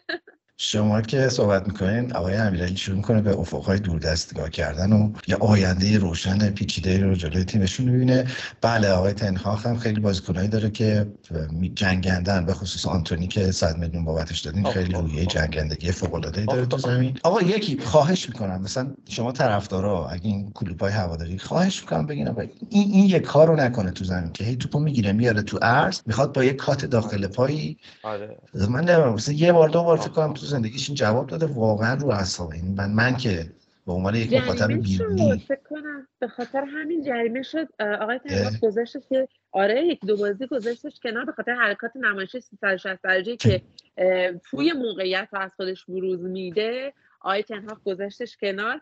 ولی نمی‌تونم توجه کرده چند تا گل عینه هم داشته از بیرون محوطه جریمه و این حرکت اینجوری توپ که میره و بازیکن اینا تو هلند می‌رفت تو گل ولی تو انگلیس اینا تو گل نمیره خانم جعفر. رفته دیگه. من, من نگرانشم واقعا.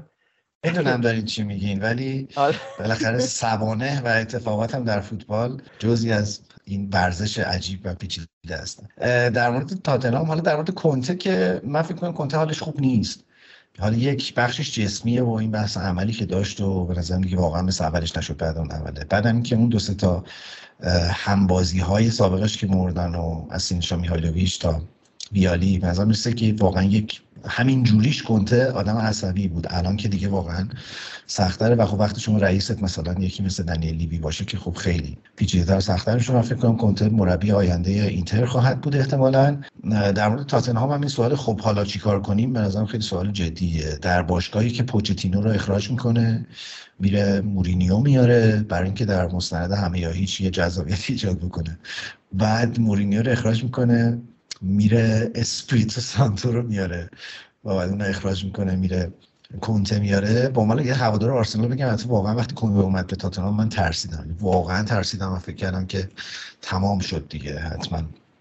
ولی واقعا نتونستن. فصل پیش خوب بودن این فصل به اون اندازه خوب نبودن. خیلی هم فاجعه نبود واقعا در تاتنهام ولی خب با اون خرج و مدلی که بسته بودن تیمو جواب نداد. خیلی کنجکاوم بدونم مربی بعدی تاتنهام. کی می‌تونه باشه؟ در مورد تاتنهام یه سخنرانی هم آماده کردم که دقایق دیگه بعد از شنیدن بخش سوم صدای غزاله صدر عزیز خدمتون ارائه می‌کنم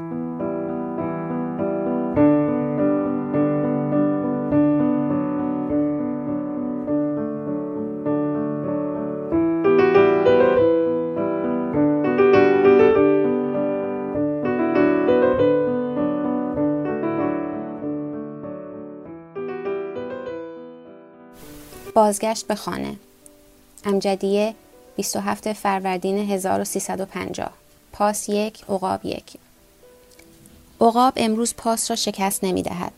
اقاب بعدها هم پاس را شکست نخواهد داد. اقاب هیچ وقت پاس را شکست نخواهد داد. تو طرفدار این تیم هستی. نه تاجی و نه پرسپولیسی که ای کاش یا تاجی بودی یا پرسپولیسی.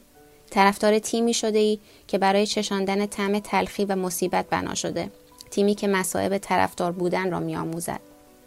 تیم ملی به همه تعلق دارد. پرسپولیس و تاج در سراسر سر کشور میلیون ها طرفدار دارند. تیم های شهرستانی مثل سپاهان و ملوان و صنعت نفت در شهرهایشان هزاران مشتاق دارند. ولی تیمی مثل عقاب فقط مال چند نفر است. جماعتی قلیل که معمولا یکدیگر را هم پیدا نمی کنند تا درد دل کنند. شرایط یک طرفدار گاهی شبیه یک محکوم به حبس ابد می شود. شبیه یک زندانی و تو زندانی عقاب شده ای. نمی توانی از تیمت دل بکنی و نمی توانی زیر بالش را بگیری. روزها، هفته ها، ماه ها سپری می شوند و تو گم شده در دل جمعیت به تیمت نگاه می کنی. نگاه می کنی و اعتراضت را بیرون نمی ریزی. معمولا نجوا می کنی. نجوا و نجوا. زمزمه و زمزمه. گاهی با خودت حرف می‌زنی. فقط خودت. بدون هم سخن و همدل و همراه. اهمیت طرفدار بودن هم از شدت جمعی بودنش برمیخیزد و هم از شدت خصوصی بودنش از بیرون به درون و از درون به بیرون گاهی در دل جمع از جنس تنهایی می‌شوی و در بهترین حالت به خودت نزدیکتر خیلی نزدیکتر فریاد بیرونی جایش را به گفتگوی درونی می دهد. مجال پیدا می کنی خودت را بشناسی. ترس و تردیدت را، بیقراری و شکیباییت را. فریاد زدن در عمق تنهایی را یاد می گیری. مستاصل شدن را، دلشوره داشتن و دلتنگ بودن را. گاهی مثل گلادیاتور لخت و اور بیسلاحی در میدانی بیرحم متعلق به برنده ها به اکثریت می‌شوی. می‌گویند همراهی با تیمی که قهرمان نمی شود رفتار انسانیتان را قاعده من می کند. چیزی که آن را دگرگونی ساختار شخصیتی هم می‌خوانند. هرچه باشد باید جایی یاد بگیرید چگونه احساساتتان را مهار کنید. اینجا یاد می‌گیرید شکست تیمتان را به قربت خودتان بدل کنید و برابر آنهایی که پیروز شده اند جان سخت شوید. اینجا در میابید زندگی همین است که هست. اینکه اکثریت همیشه اقلیت را میبلد و شما چاره جز بیرون نگه داشتن سر از آب ندارید. بنابراین سرتان را بیرون نگه میدارید و نفس می‌کشید. نفس و نفس.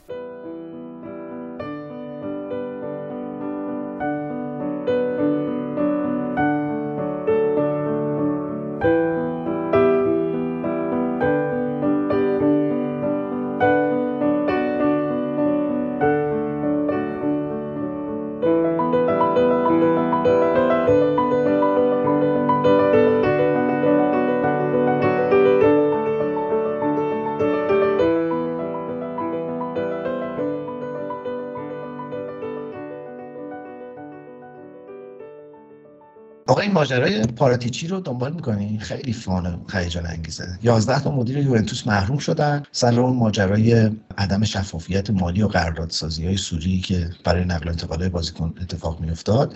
یکیشون همین آقای پاراتیچیه. یه محرومیت موقتی بهش دادن ولی فکر کنم چهارشنبه دو هفته پیش بود که یه بیانیه فیفا داد و گفت که این حداقل برای هشت ماه فکر کنم تمدید شده و این یعنی اینکه پاراتیچی از کلیه فعالیت های ورزشی مرتبط با فوتبال تا هشت ماه محرومه.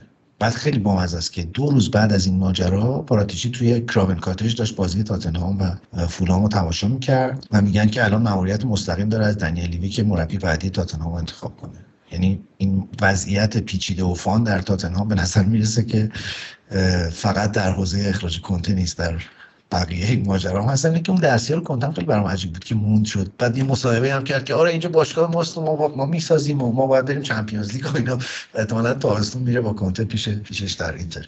ولی می‌خوام بگم یه خورده عجیبه برای من که اگر فرض کنیم که تاتنهام یه شرکت بود و دنیل لیوی مدیر عاملش بود و این همه لاپوشونی می‌کرد و بی سر صدا و بدون هیچ موزگیری مشخصی الان پاراتیچی داشت توش به عنوان یک مدیر ارشد فعالیت می‌کرد حتما هیئت مدیره بلای سر اون مدیر عامل می آورد ولی چون احتمالاً لیوی یکی از سهامدارای ارشد تاتنهامه این اتفاق الان براش نیفتاده. خیلی برام عجیبه که تاتنهام هیچ اعلام موضعی هم نمی‌کنه. بعد از اون ماجرای فیفا فقط یه بیانیه دادن گفتن که ما خواستار شفافیت بیشتر از طرف فیفا شدیم.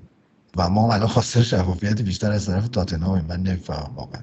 الان سمت پاراتیچی چیه؟ چیزی که من امروز چک کردم این که اسمش هنوز تو سایت تاتنهام هست و هنوز داره از تاتنهام حقوق می‌گیره. بله دیگه. شما ببینید این بهش میگن الگو برداری معکوس. همیشه چرا کشورهایی که در حوزه خاورمیانه هستن باید الگو برداری کنه از کشورهای غربی؟ می‌تونه برعکسش هم اتفاق بیفته.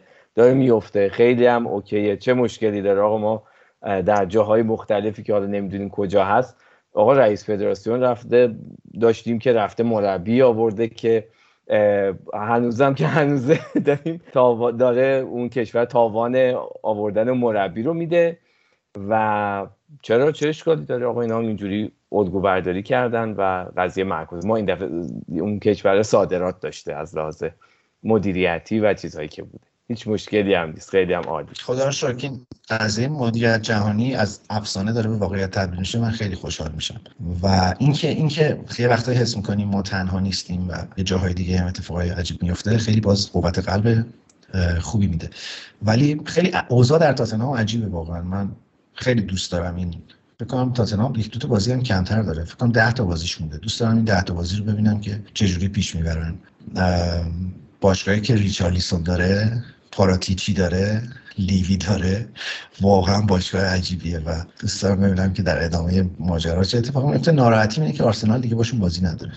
خانم جعفری شما به جز خنده نمی‌خواین چیزی اضافه کنید به ماجرا؟ چی بگم واقعا. خوشحالی دیگه با اتفاقا مثلا در واقع ناراحت باشید که باشون برخورد کنید چون بالاخره تیمی که تغییر سرمربی میده. حالا شاید یه شوکی بهش وارد بشه و اینا ولی از نظر من توی این بر هست دیگه تقریبا کار بعد بر خودش تمام شده بدون مربی که بیاد ترکیب بشناسه و فوتبال فوتبال اون باشگاه آشنا بشه و ببره جلو. برای شما نباید از این بابت در واقع ترسی به دلتون راه می‌دادید که با آرسنال بازی دارن یا ندارن. ولی واقعیت اینه که الان توی موقعیت با توجه به اینکه منچستر یونایتد هم بازی قبلی رو شکست خورد و اینا الان تاتنهام داشتن جدول نگاه می‌کردن وضعیت خوبی هم داره. چهارم هست پنج امتیازیه.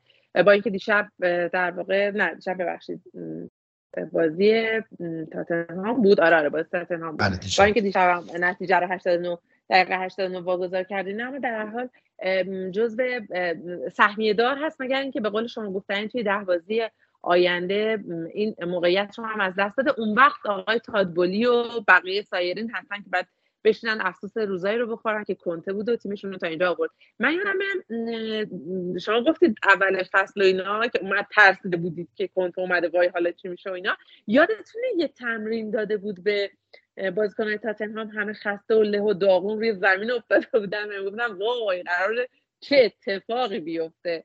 با این وضعیتی که تاتنهام داره تمرین می‌کنه یکی از مدعیان اصلی قهرمانی هست. اما خب دیدیم که در نهایت این آقای کنته بود که نتونست تحمل بکنه و همه چیز رو به هم زد. کافر رو زد به هم یه جورایی زیر میز زد و باعث شد که با مصاحبه که کرد عضوش رو بخوام تمام بشه مصاحبه یه جور کاراگیری بود. قشنگ اینجوری بود که خنجر رو در قلبش فرو کرد گفت من زودتر دقیقاً اصلا اصلا آره دقیقاً. خیلی خب بیاین یه پیش بینی بکنیم خانم جعفری. شما فکر می‌کنین که چهار تا تیم اول در پایان فصل به ترتیب چه تیمایی خواهند بود؟ من یه جور بدجنسانه ای دارم میگم می‌خوام این نتیجه بگیرم. نگاه کنید آرسنال و سیتی که اول دوم بودنشون رو قطعی کردن که به گردشون نمی‌رسه. الان آرسنال قهرمان شد هم شد؟ از نظر من آرسنال قهرمان خیلی ممنون. آره من به واسطه روند خیلی خوبی که پیش اومدن تا به اینجای فصل فکر کنم نه بازی دیگه داری درسته؟ بله نه تا دیگه بود. خیلی. که توش بازی با لیورپول سیتی و چلسی هم هست. جدی. خب بذارید همون به نظرم پادکست یه هفته مونده اما آره. اما من می‌خوام امیدوارانه نگاه کنم چون آرسنال رو آرسنال این فصل رو دوست دارم.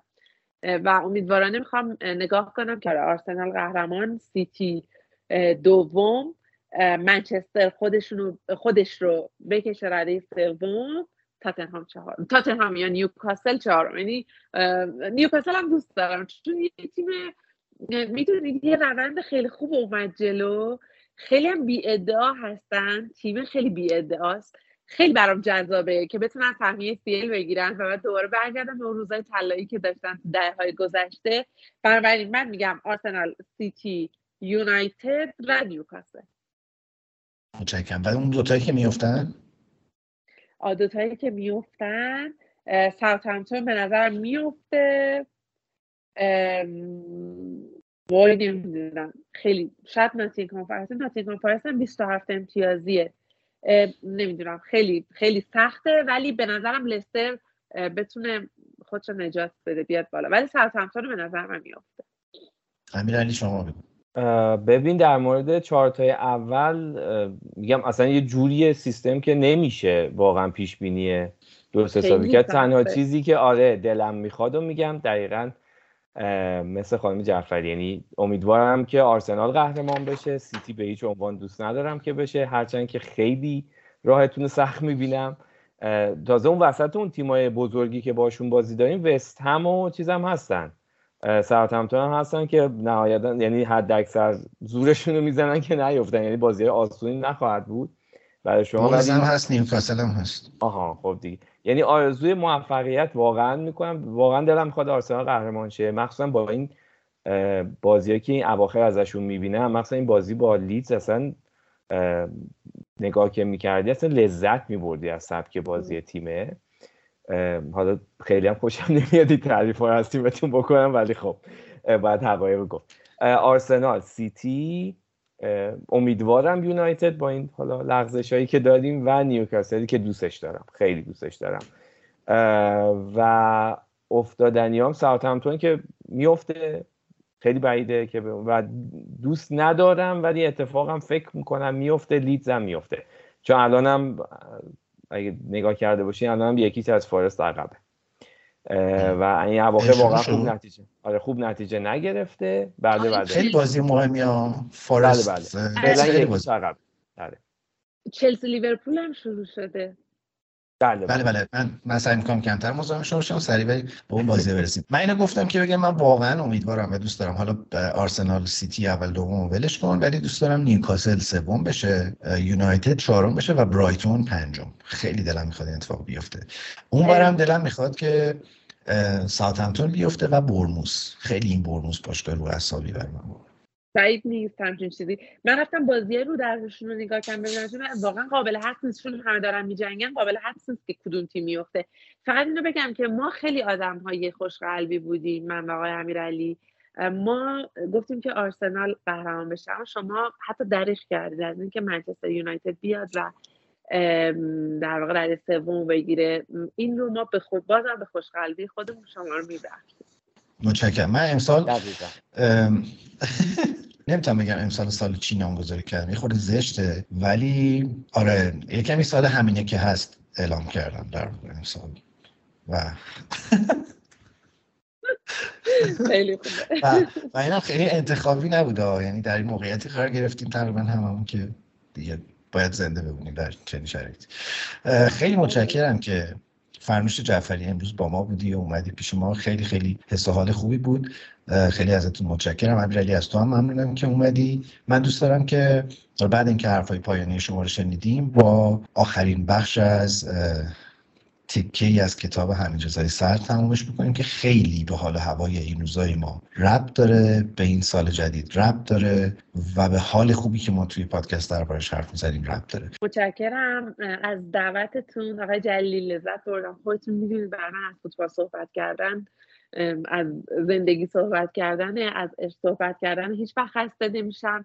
ممنونم که تحمل کردید. هم شما هم شنونده هاتون. به بخش صدام گرفته بود سرماخوردگی داشتم. امیدوارم که همینقدر که من از گفتگو با شما لذت بردم شما هم از صحبت من کمی نمیگم صد درصد ولی کمی لذت برده باشید. ممنون از دعوتتون ایمان جون برای منم مثل همیشه خیلی نشست خوبی بود و لذت بخش و امیدوارم که این روند جدیدی که حالا در پیش گرفتیم جوری باشه که همراهامون هم خوشحال نگه داره حالت تراپی رو برشون داشته باشه و با کمکشون نظرهایی که به ما میدن بتونیم بهتر و بهترش بکنیم. خیلی ممنونم که ما رو در قسمت 20 فصل سوم شنیدین. لطفا اگر دوست داشتین پادکست رو به دوستانتون هم معرفیش بکنید در کست باکس و سایر پلتفرم های پخش پادکست بشنوید و subscribe ش بکنین. بخش پایانی قسمت 20 رو با صدای غزاله صدر از بخشی از کتاب پسر روی سکوها به قلم پدرش رضا صدر میشنویم با موسیقی فیلم پیانو و خدا نگهدار همگی.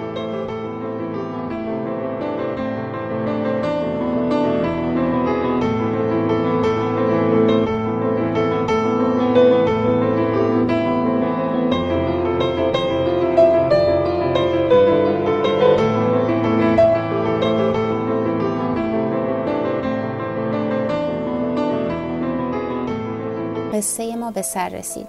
امجدیه 12 آبان 1353 عقاب دو تاج یک. این آخرین بازی خاطر انگیزی است که از عقاب می‌بینی. آخرین پیروزی شیرین برابر حریفی بزرگ که در پایان فصل قهرمان خواهد شد. بالهای عقاب شکسته و همه می‌دانند این پیروزی هم مرهمی بر آن نخواهد گذاشت. می‌دانند این پرنده توانایی ادامه پرواز نخواهد داشت. نه نخواهد داشت. مجموعه عقاب این احساس را القا کردند که عقاب تیم مظلومی است که برابر ظالم ها به میدان می رود. انگاره که به تدریج به تو تحمیل شده. انگاره که به بسیاری از طرفداران تحمیل شده می شود و خواهد شد. به آنهایی که برای خود دل می سوزانند. تا هم ضعف های تیمشان را انکار کنند و هم نبردهای بازیکنانشان را قهرمانانه بپندارند. مدت هاست برای خودت و تیمت دل می سوزانی تا شاید توجیهی برای لغزش های پرشمارش بیابی تا شکست ها را توجیه کنی. مدت هاست هر دیدار را بازی مرگ و زندگی داد کرده ای و بارها مرده ای. گاهی سرسختی آمیخته به خدازاری میابید و گاهی دیگر نمی‌خواهید خدازار بمانید. نمی‌خواهید دل بسوزانید. نمی‌خواهید ترحم بخرید. نمی‌خواهید با دل خوش کردن روزگار را سپری کنید. نمی‌خواهید یک تفلک باشید. نمی‌خواهید درمانده بمانید. می‌دانید قلبی که بیشتر دوست میدارد ناگزیر اندوه بیشتری هم دارد. می‌دانید درد هرچه عمیقتر باشد با سکوت و لاپوشانی تحمل می شود. عقاب را دوست داشته اید ولی نمی‌دانید عقاب شما و طرفداران معدودش را دوست داشته یا نه اعتنایی داشته یا نه. مثل تردید داشتن در عشق محبوب مثل حس خیانت حس سوء زن دیگر دنبال کلید در جیب دیگری نخواهی گشت. آن کلید در مشتهای خودت خواهد بود. گاهی بهترین مرهم رها کردن آرزوست. پس از آن طرفدار تیمی نخواهی شد.